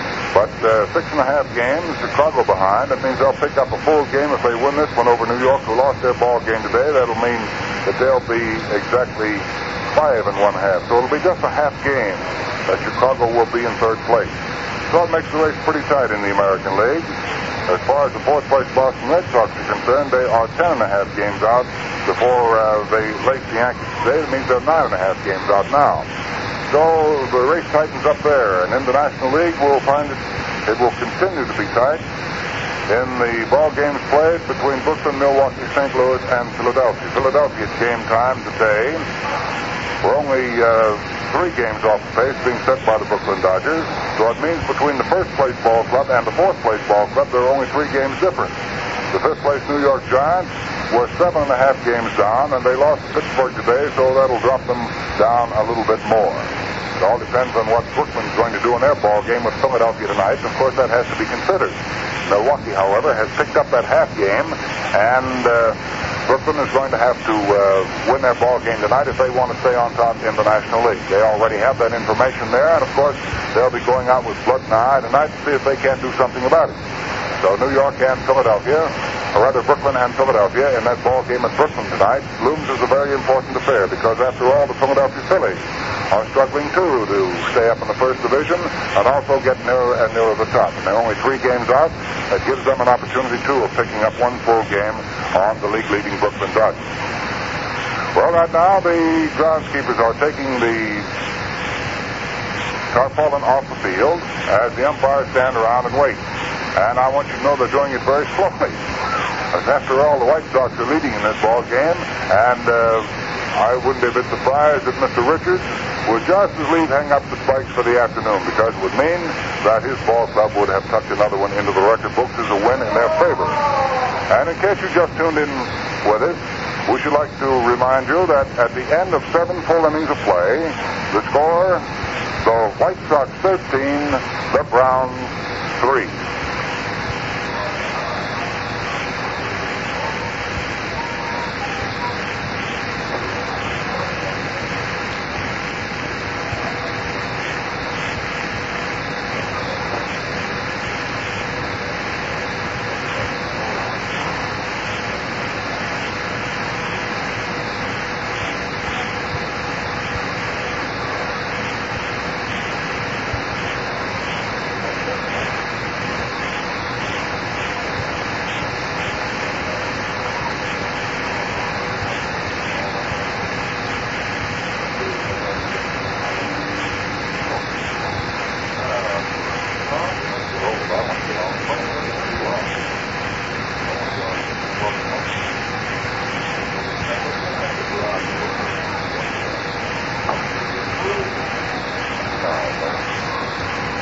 Back here at Comiskey Park in Chicago, where we're still waiting to see whether or not they're going to continue this ball game or not.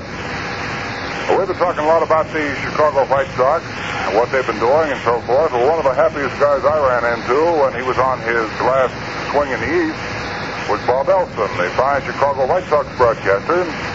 Oh, uh, well, the last time I saw him, he said, Boy, we beat those uh, athletics. We beat the New York Yankees. Boy, we're ready to go. And talking about the go-go Sox, well, they were stopped last night, but they came roaring back here this afternoon, didn't they, Bob?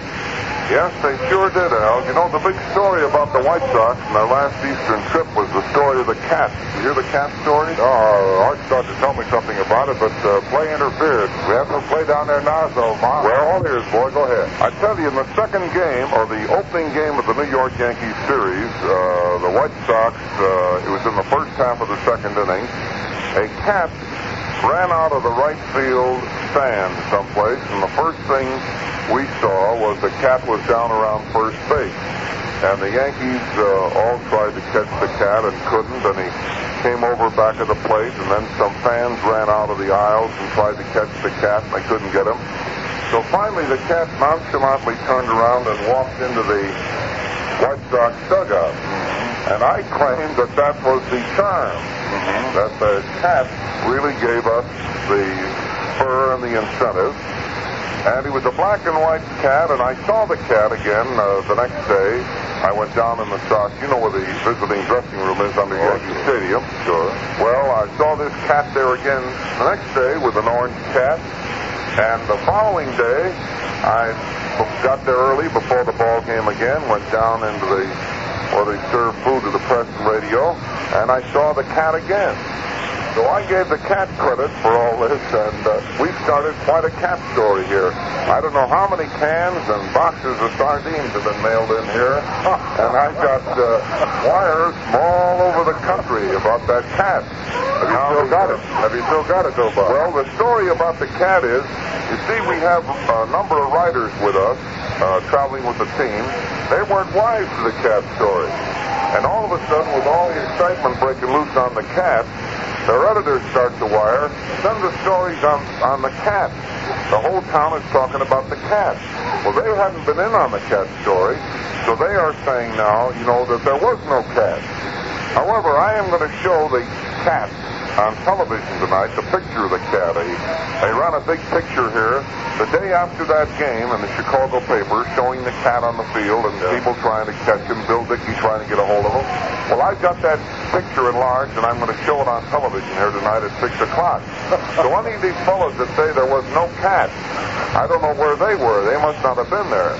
Because that is the fabulous cat that started these White Sox really rocking them and stocking them.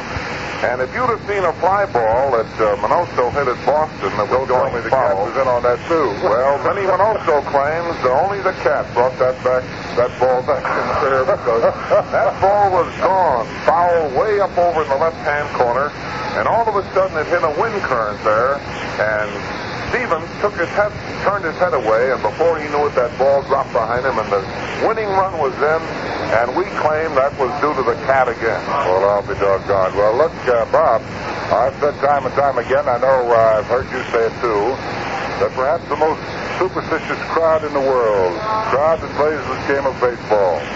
And I imagine that they're looking for all these little things so they can uh, build their superstitions even higher. Well, that's right. Uh, ball players are very, very superstitious. They tell stories from way back to the beginning of time, even in, uh, in the old days, in the McGraw era. There were certain ball players that played for McGraw that would never eat except in one restaurant. And if they got on a hitting jag, they'd eat the same thing every day for breakfast, lunch, and dinner, and never change until they went out into a slump.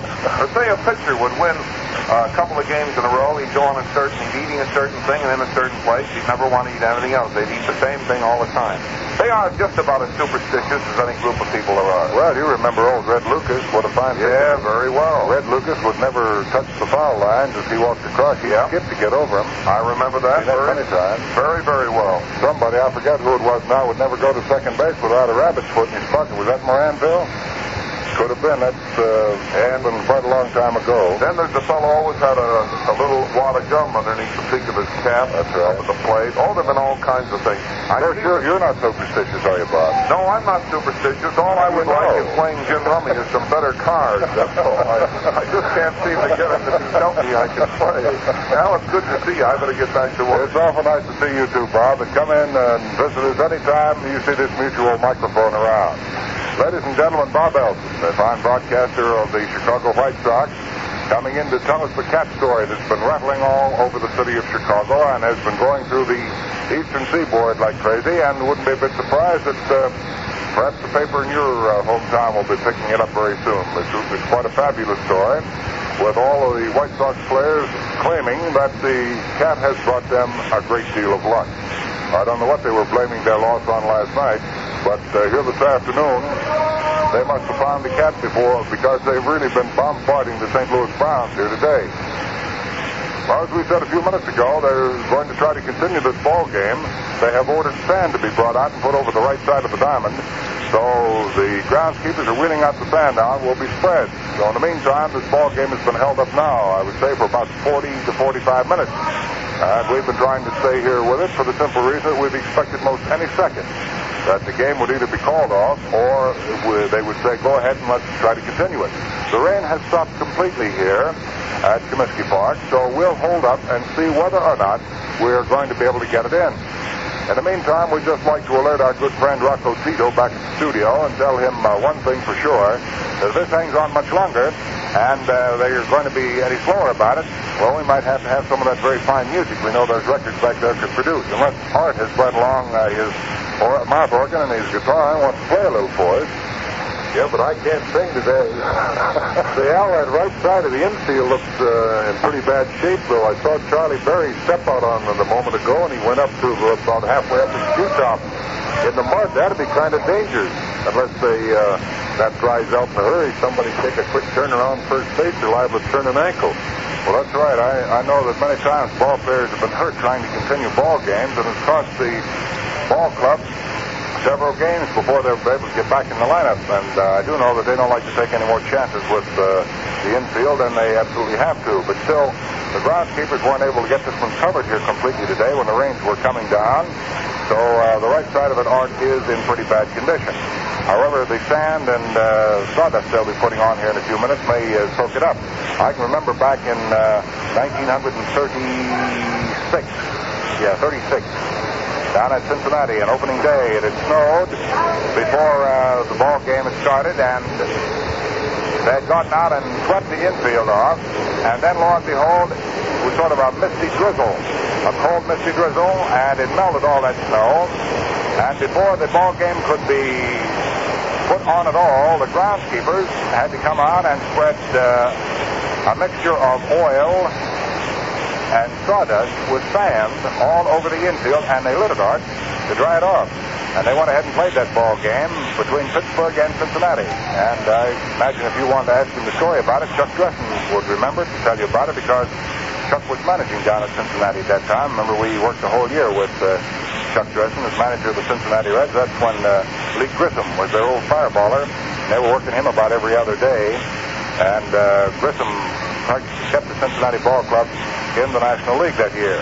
And I remember uh, I was working the ball games there with uh, the old redhead, Red Barber. We had quite a time. Every time we turned around, uh, Grissom was coming in to pitch. And uh, I don't remember whether he pitched that day or not, but I believe, if memory serves me rightly, he either pitched or relieved that day. But I do know that the infield was in bad condition. The outfield was very bad, but they went ahead and opened anyway and had a capacity crowd across the field. And old Larry MacPhail was the general manager down there and the major domo.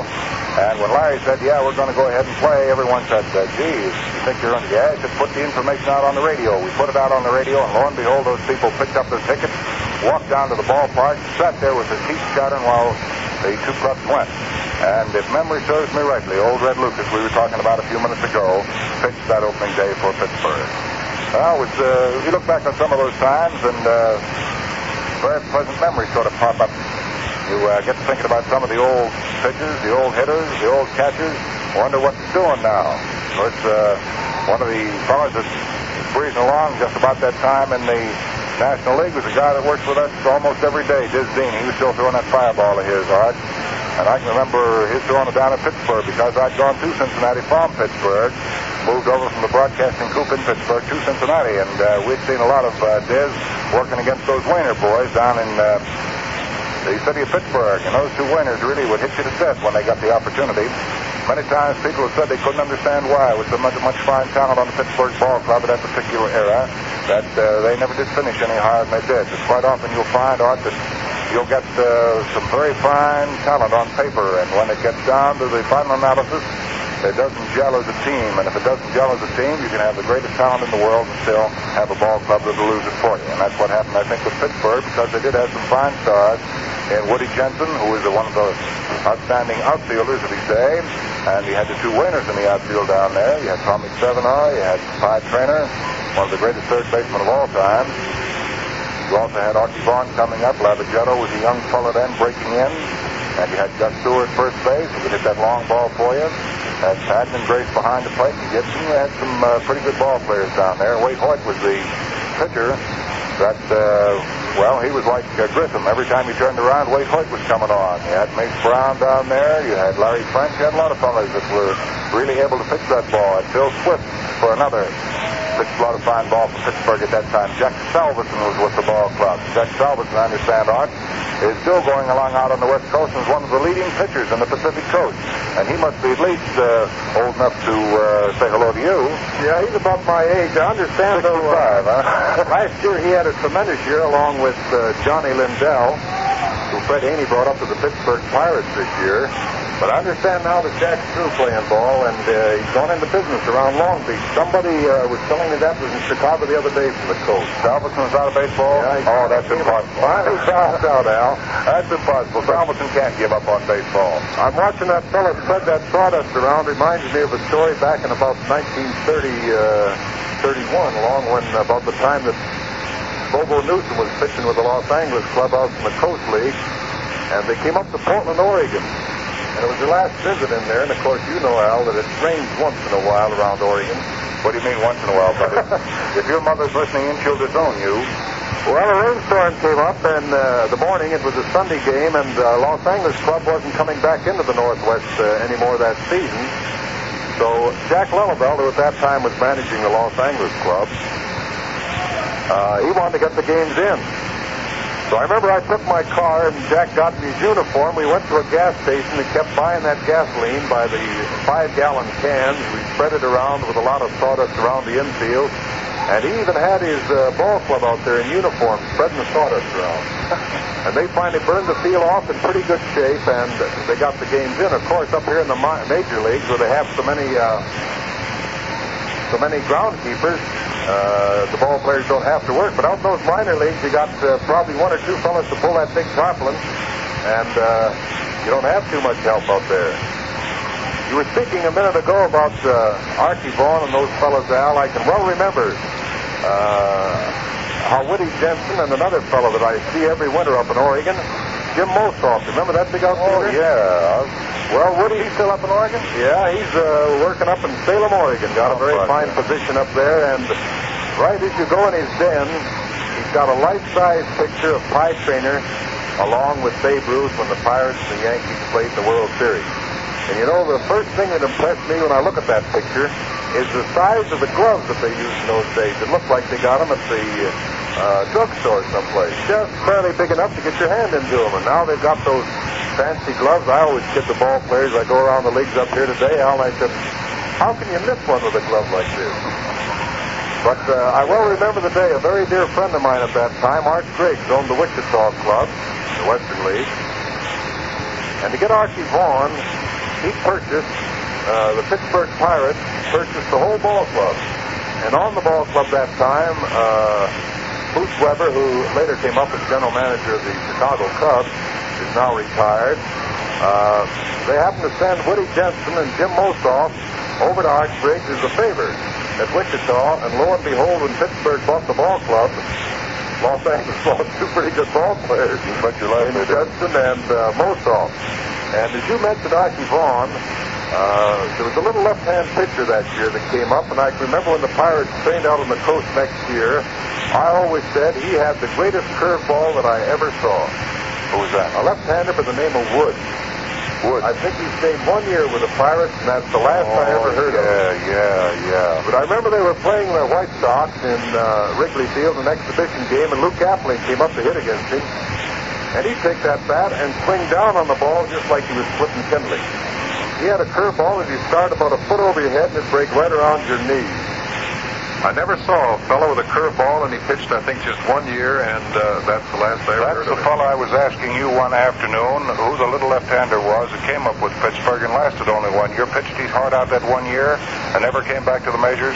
That's the guy I was talking about, and I couldn't remember his name, and it pops up on the broadcast this afternoon. How about Well, uh, Al, he probably got a crook in his arm from throwing so many curves that he could never get it straightened out.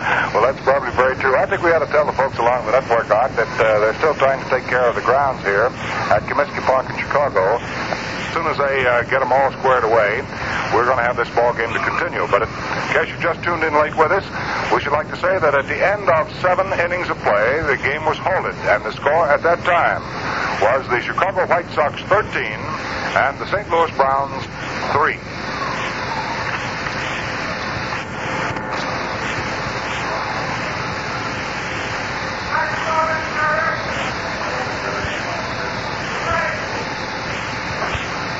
Now we're ready to go.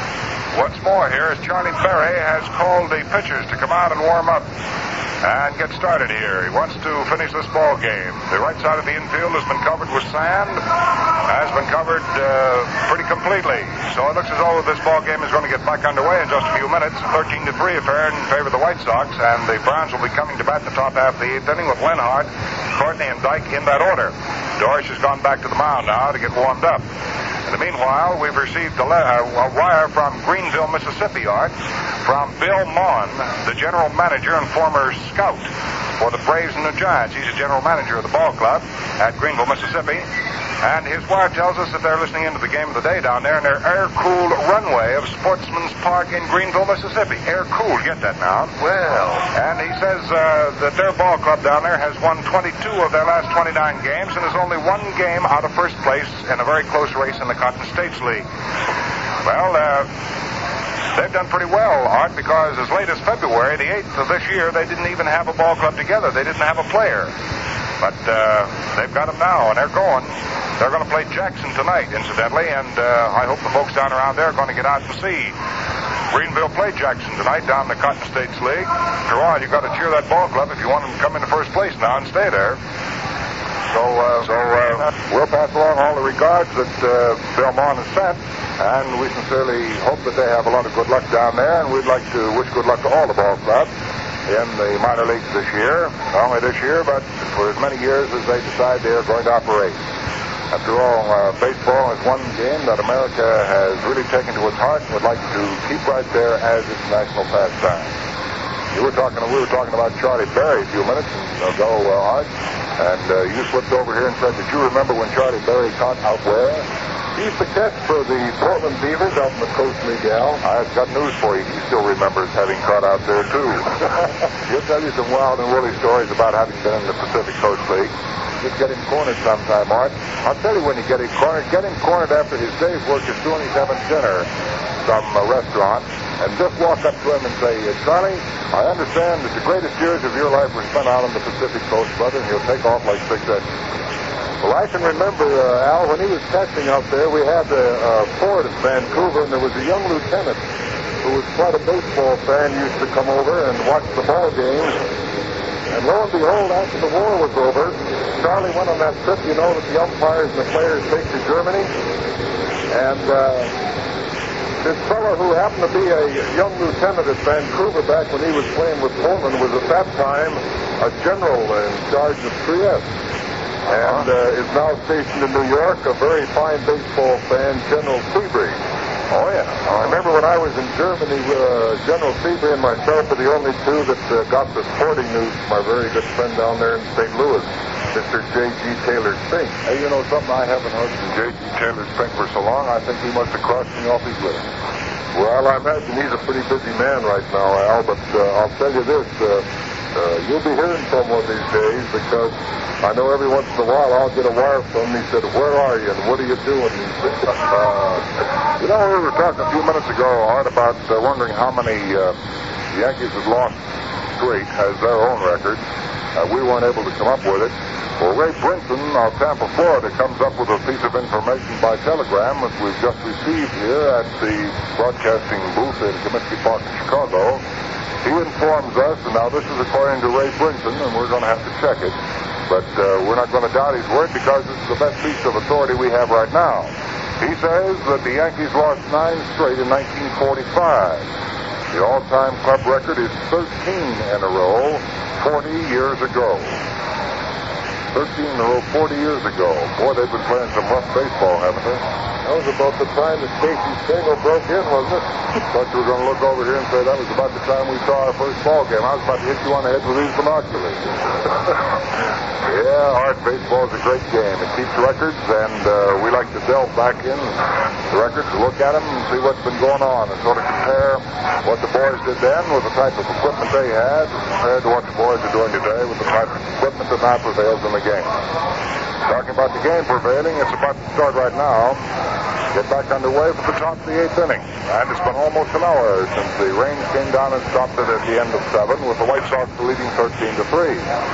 Well, Art, I thought you did a lot of Gin, uh, and John in the seventh inning when the White Sox scored seven times. But I'm going to tell you something. Frankly, uh, a few thousand chosen and unchosen words have been poured out since that last half of that seventh inning uh, went in the book. The last half of the sixth inning went in the book. And, uh, well, if we have any more uh, words left, carrying right on here to top of the eighth inning. Usual game of the day from Comiskey Park in Chicago. As go that uh, 6 o'clock plane, Art, will have to go without helpers tonight. Yeah, I think if it hadn't been for that uh, big sixth inning, Al, you might have been on that plane. This game might have been over. Could have been, Art, but it rattled right along and took up a considerable amount of time. Now let's see how much time either two innings of this remaining ball game will take up or perhaps an inning and a half. In the top of the eighth inning, the first man up for the St. Louis Browns will be Don Lenhardt. He's had one base hit in three tries, cracked one back through the middle in the third inning. Lenhardt, a 284 hitter at game time, is standing in, and Harry Joyce, the relief pitcher of the Chicago White Sox, trying to save this game for Saul Robertson and the White Sox. And it seems as though he's about to do it with a 13 to 3 ball game cooking, a 10 run lead. He delivers to right hand hitting Don Lenhardt a curveball over for called strike one. So we've gotten this one back underway. Just for the fun of it, Art, will you check how many minutes uh, this ball game is held up by rain? Next pitch is swung on. There's a line drive hit into left field. It's in there for a base hit.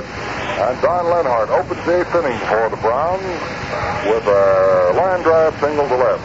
Off that's hit number one. Hit number eight all told for the Browns. 21 base hits we've had here this afternoon, and they have produced 13 runs.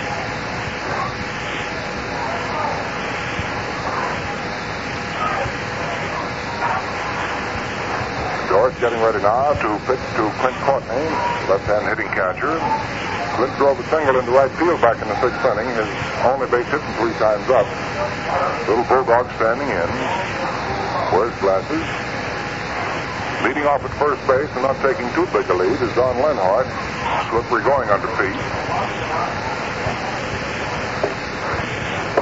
So we're ready now for the pitch on Courtney. Here it comes. Clint swings on it fouls it off. All right, strike one on him. How many minutes, Art, was it held up? Exactly 55 minutes, Al. About that. 55 minutes held up here in Chicago. Now we're ready for the next pitch on Courtney. Count is no balls and one strike. Harry Dorish checks his runner Lenhardt over first base. Delivers the plate. Pitch high and outside. Count is one ball and one strike.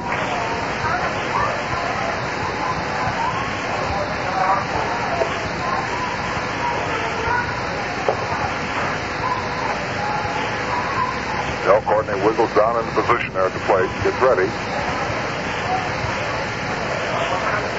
In comes the 1-1 delivery. Fastball that misses low and outside for ball two. We've lost a considerable amount of the wind that was blowing here at Chicago up until uh, the rain starts swirling in. So perhaps the blow is entirely over. Here's the 2-1 delivery now, in Clint Courtney. Dorish cuts it loose. A half-speed curveball high off the shoulder for ball three. So Courtney's out in front now, three and one.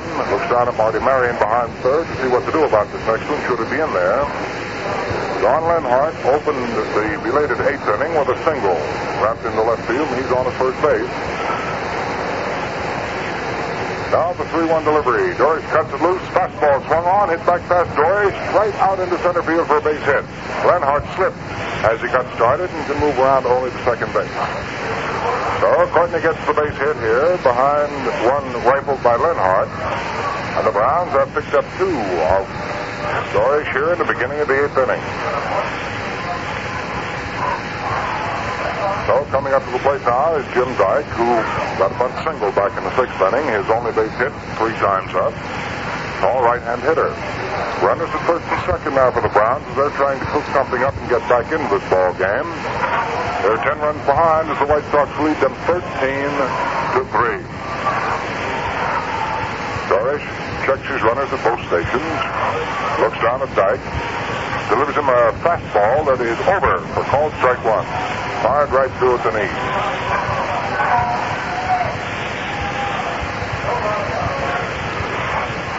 Shot out for the Browns, top of the eighth inning, two base runners. Harry Dorish in relief for the White Sox. Little barrel-chested right-hander checks his runner at second, throws a side-on curveball. Ball is over the fifth on the inside corner to right-hand hitter for called strike two. All the count on Jimmy Dyck is no balls and two strikes. Dyck will be followed by Young, and if anyone else is needed, shortstop Bill Hunter. George gets ready. Looks down, takes his time from Sherman Lollar. Rears back, goes the fastball. It's swung on, hit down to shortstop. Up with it is Marsh. Or rather, Stephens fires back to Nellie Fox at second for the force out. The throw on the first is not in time. Dyck is on at first base. On the force out of Courtney second. Brown short second. Running on the ground out. Lenhardt moves into third. Over the White Sox again for you because it's not the same ball club that started. Harry Dorish relieved Rogovin. He's on the mound.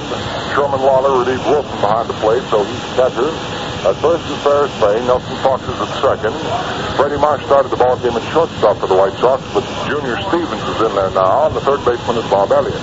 Minoso in left, Rivera in center, and in right is Sam Mele. Dorish now to pitch to left-hand hitting Bob Young, who has two base hits in two official tries. Tries a strike at him at the knees and gets it right in there as Young watches the trail by. Here's the 0-1 delivery now on Young, leading over the plate. Starts to go for an inside curveball, changes his mind, and takes the pitch for ball one. One ball and one strike. One out, two on here in the top of the eighth inning as the Browns are trying to pick up a couple more runs. They're being led 13 to 3 by the Chicago White Sox, who are trying to pick up ground on the defeated New York Yankees, who lost their ninth straight ball game this afternoon with Parnell and the Red Sox shutting them out. Four to nothing.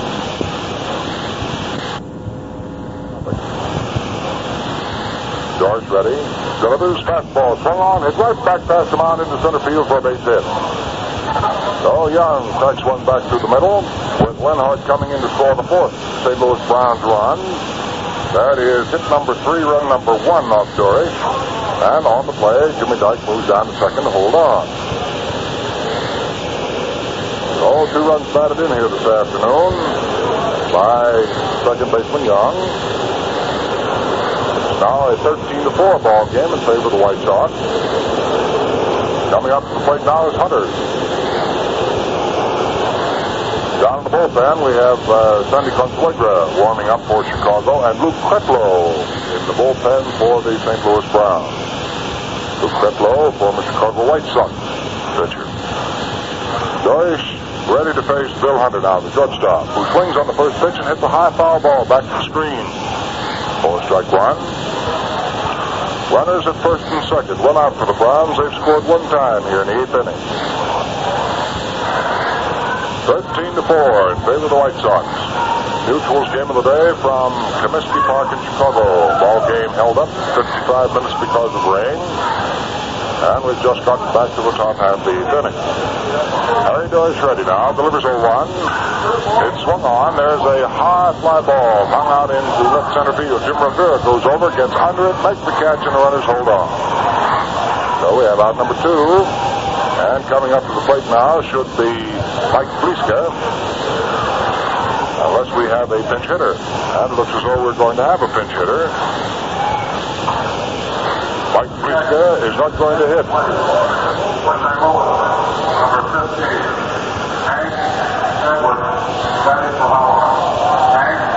Hitting left-handed is Hank Edwards. Batting for Bobo Holloman. Said Blyzka. I meant Holloman.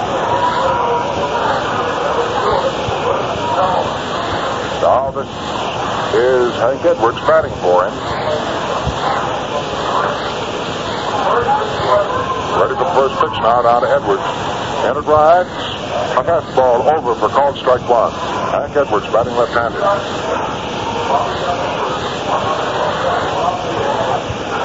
In comes the pitch, swung on. There's a hard hit ground ball down to Nellie Fox at second. Down in the mud puddle, he goes on one knee, picks it up, fires to first base, and that's all for the Browns. Edwards batting here in the eighth inning, grounds out from Nelson Fox to first base. So in the eighth inning, one run for the Browns on three base hits. There were no errors, and two men were left off. So the score at the end of the first half of the eighth inning, the St. Louis Browns have four, and the Chicago White Sox 13.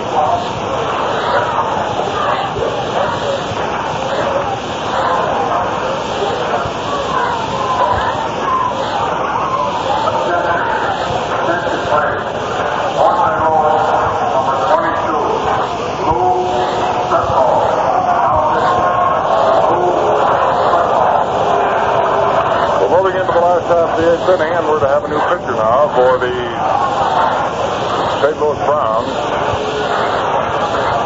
It'll be Luke Kretlow. He's coming on.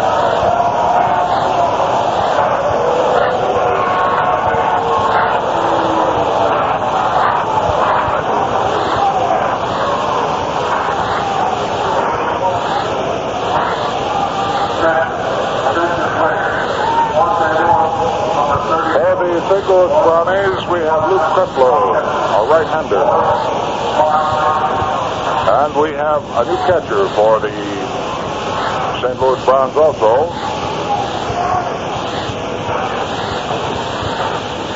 Martin has come on to do the catching for uh, St. Louis. He'll take the place of Courtney and probably go into the batting order in his place. Martin, M-A-R-T-I-N. Martin catching for the Browns in the eighth inning.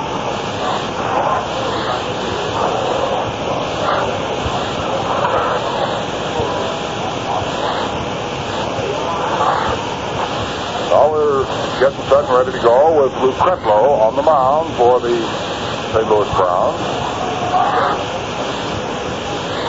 He's the sixth pitcher to be used by Marty Marion here this afternoon. Babe Martin behind the plate. He's the new St. Louis catcher, Babe Martin. It's Martin behind the plate, Luke Kretlow, former White Sox right-hander, on the mound now for the Browns. As far as the record is concerned, we'll quickly look up and see uh, how he's posted as far as uh, St. Louis is concerned. As far as St. Louis is concerned, he has no record with them.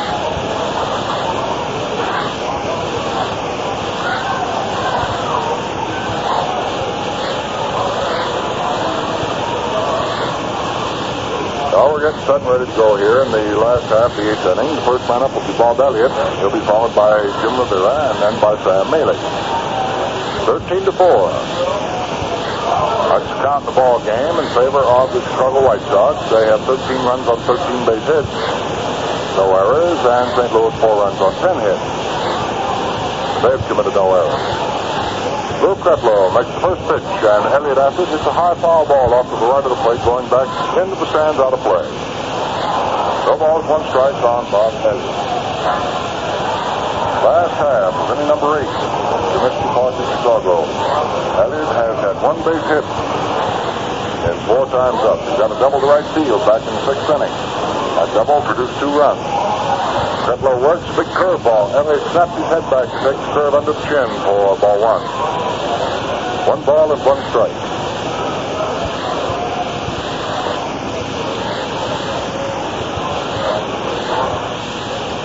Elliott left foot forward to the plate. Overly close stance, feet wide, spread apart. Kretlow, scatter on right-hander, delivers. There's a ball hit short. Up with it is the shortstop fires to Roy Sievers at first base, and that is all for Elliott. Hunter Stevens. One away last half of the eighth inning, and Jim Rivera, who had one triple today, then was robbed of the triple in the third inning on an appeal play in which he failed to touch first base. Called out. Jim hitting left-handed.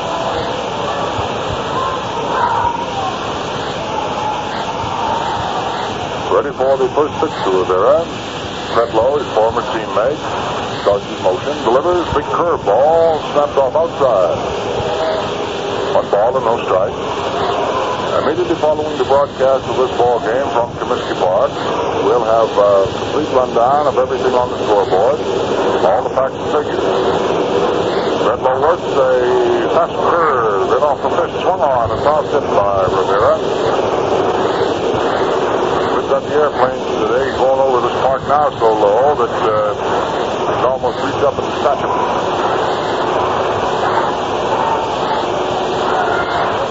Kretlow takes his sign from Babe Martin. Relief catcher for the Browns. In comes the pitch. Rivera reaches for an outside fastball and fouls it up into the second tier off the third base line. One ball and two strikes. Down on Jumpin' Jim Rivera.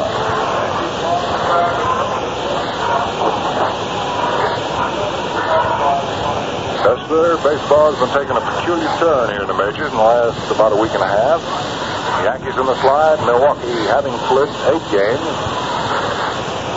So the complexion of the picture can change. There's a let-up fastball. Swung on by Rivera, up down the left field line, and it is just outside foul into the corner, 352 feet away from home plate. That ball dropped in the corner. Rivera was already pulling up at second. How fast he is.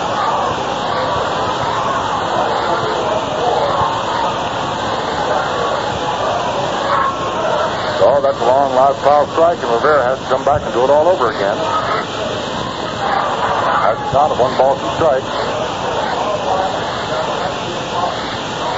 One out last half of the eighth inning. Rivera is up at the plate with nobody on.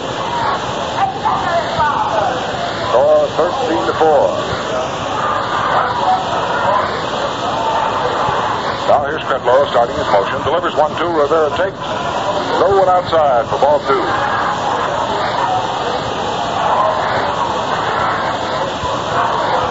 There playing just about straight away for Rivera. He's up there in an overclosed stance. Kretlow up. Squares back, delivers a curveball 2-2 on the inside off the hips. Ball three. Three balls and two strikes.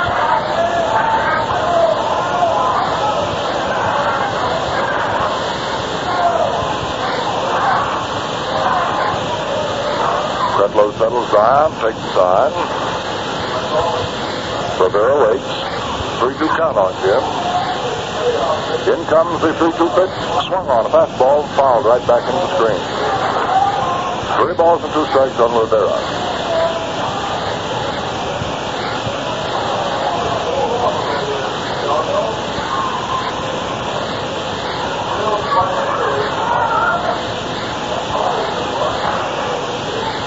Kretlow 3-2 now. Fastball swung on by Rivera and fouled right back to the left of our broadcasting booth. Count stays right on on Jim at 3 and 2. Littlefield worked two in the third. Max Lanier worked two. Jordan worked two thirds of an inning. Brecheen one third of an inning. Holloman one and two thirds. And Kretlow is on now.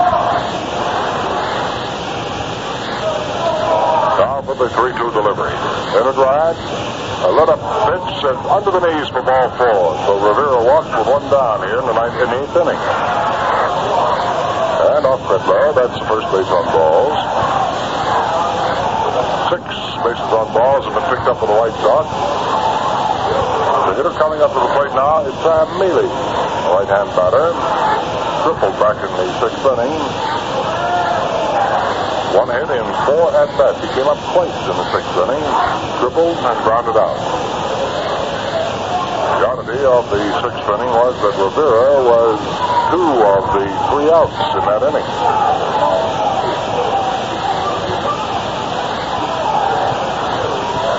Kretlow ready to pitch now to Sam Mele. Fires a fastball at him. Low and outside for ball one.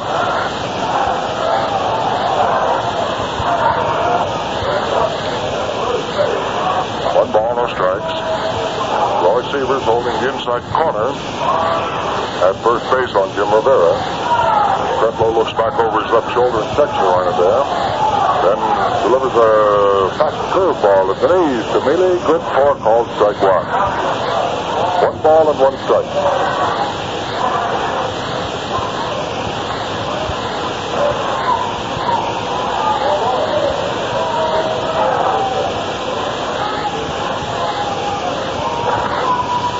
Kretlow working out of Mele on the 1 1 count. Rivera steps off first. In comes the pitch. A nice curveball, but it's under the knees. Count is 2 and 1. Ball game has slowed down considerably, Mr. Gleeson. Yes, it has. We're going to fool around here. We won't even be able to get that 8 o'clock play. oh, me. Kretlow's delivery is swung on by Mele. There's a line drive hit right to Young, who grabs it, flips it over to first base. And Rivera is doubled off. Line drive to the second baseman, the throw to first base to get Rivera. So the eighth inning now is history. And here in the eighth inning for the White Sox. No runs, no hits, no errors, nobody left on. The score at the end of eight full innings of play now. The White Sox 13 and the Browns 4. Well, you know, there's something about a tall, frosted glass of Falstaff that always makes a friendly evening at your favorite tavern just a little bit more enjoyable. Now, that something is Falstaff's genuine premium quality. Guaranteed right on its golden white premium label. Yes, sir. From the first golden clear glassful your smiling bartender pours for you, right down to your last satisfying taste. Falstaff is brimful of true premium quality flavor and character that no other beer can equal. Sure, Falstaff is always the choicest product of the brewer's heart.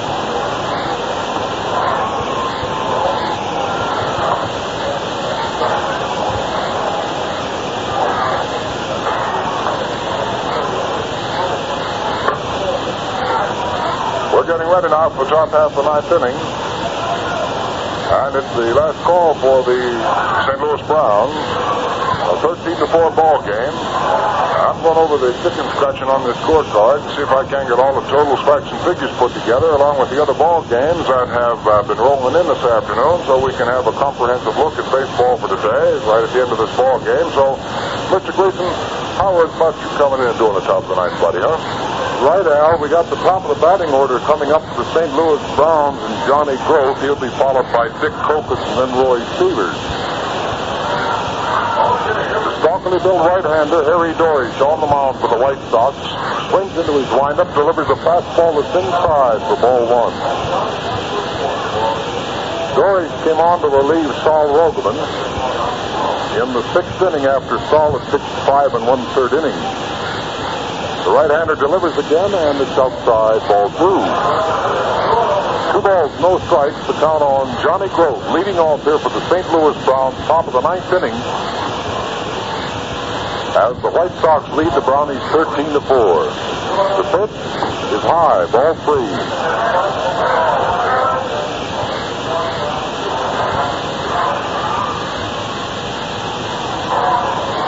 Johnny Groth is up for his time. He's 0 for 4. Dorish ready. The pitch is in there for a call strike.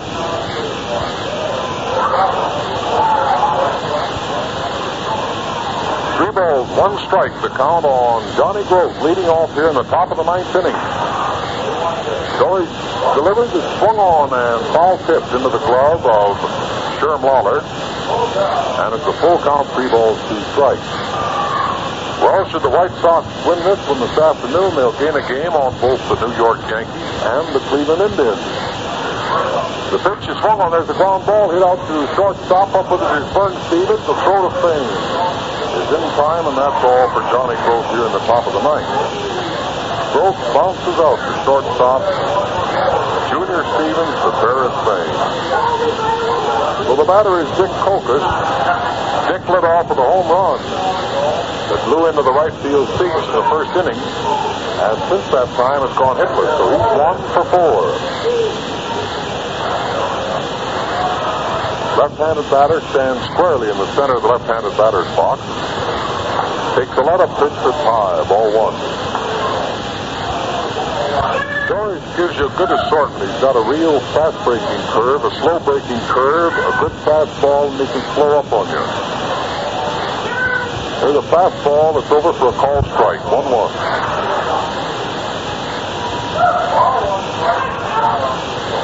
Immediately following the ball game, Al Helfer will bring you all of the pertinent information on games played around the major leagues this afternoon.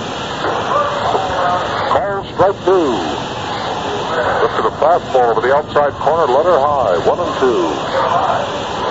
One thing about Dorish, he's always close to that plate. He doesn't give you anything too good to hit. Always working around those corners. Around comes the right arm. The one-two pitch is gets away from Lollar. Ball two.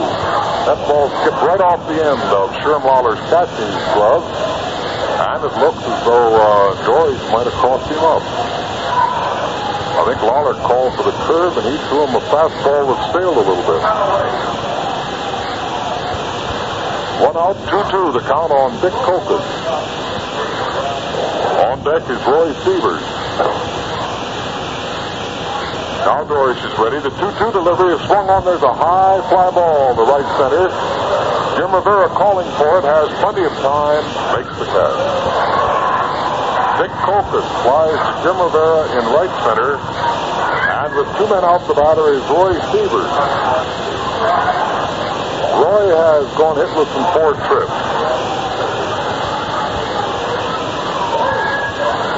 And now Rivera moves to from right center field where he caught that fly ball over into left center to play Sievers to pull. A sidearm fastball is high inside. Ball one.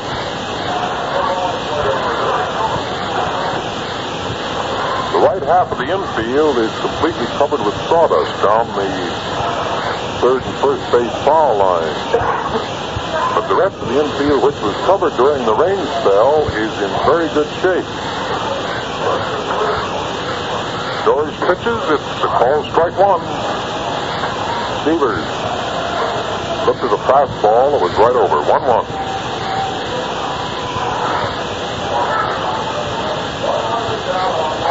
Here's your 1 1 delivery to the right handed batter, and Sievers swings. There's a line drive to right center. It's in there for a base hit. It might go for extra bases. Rivera chasing it down. And no, he takes no chance. Sievers barely held at first base. Wisely because the footing around first base is a little bit slippery. And at the moment, with the Brownies trailing by nine runs, all Sievers, of course, wanted to do was get on base. So it's a base hit for Roy Sievers, and it is hit number 11 for the St. Louis Browns. And here is Don Lenhardt, two for four. Big, tall, slender right-handed batter swings and pops it up in the air down the first base line. Moving over, getting under it is Lollar and makes the catch.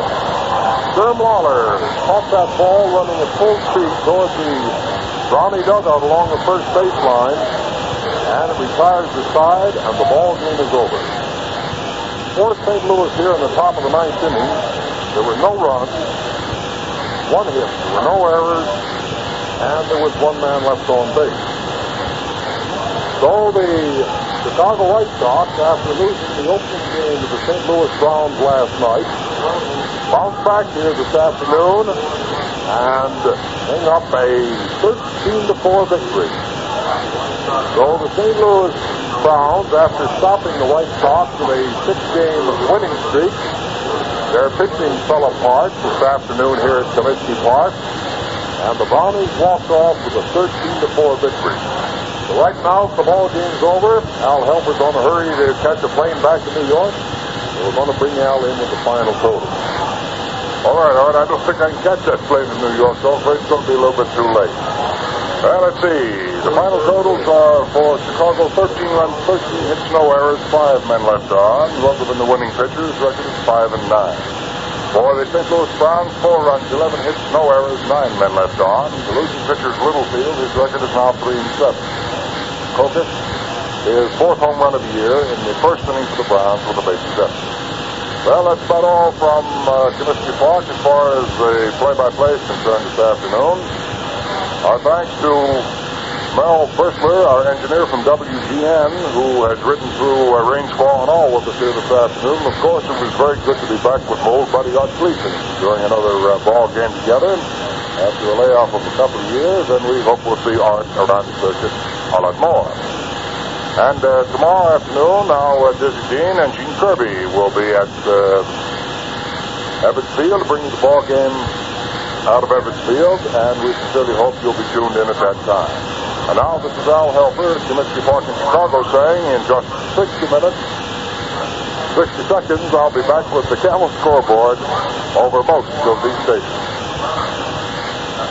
The Falstaff Brewing Corporation St. Louis, Omaha, New Orleans, and San Jose, brewers of premium quality Falstaff beer and their distributors everywhere have joined in bringing you Mutual's Game of the Day.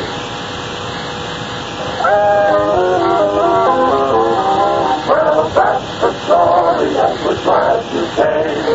Hope that you've every inning.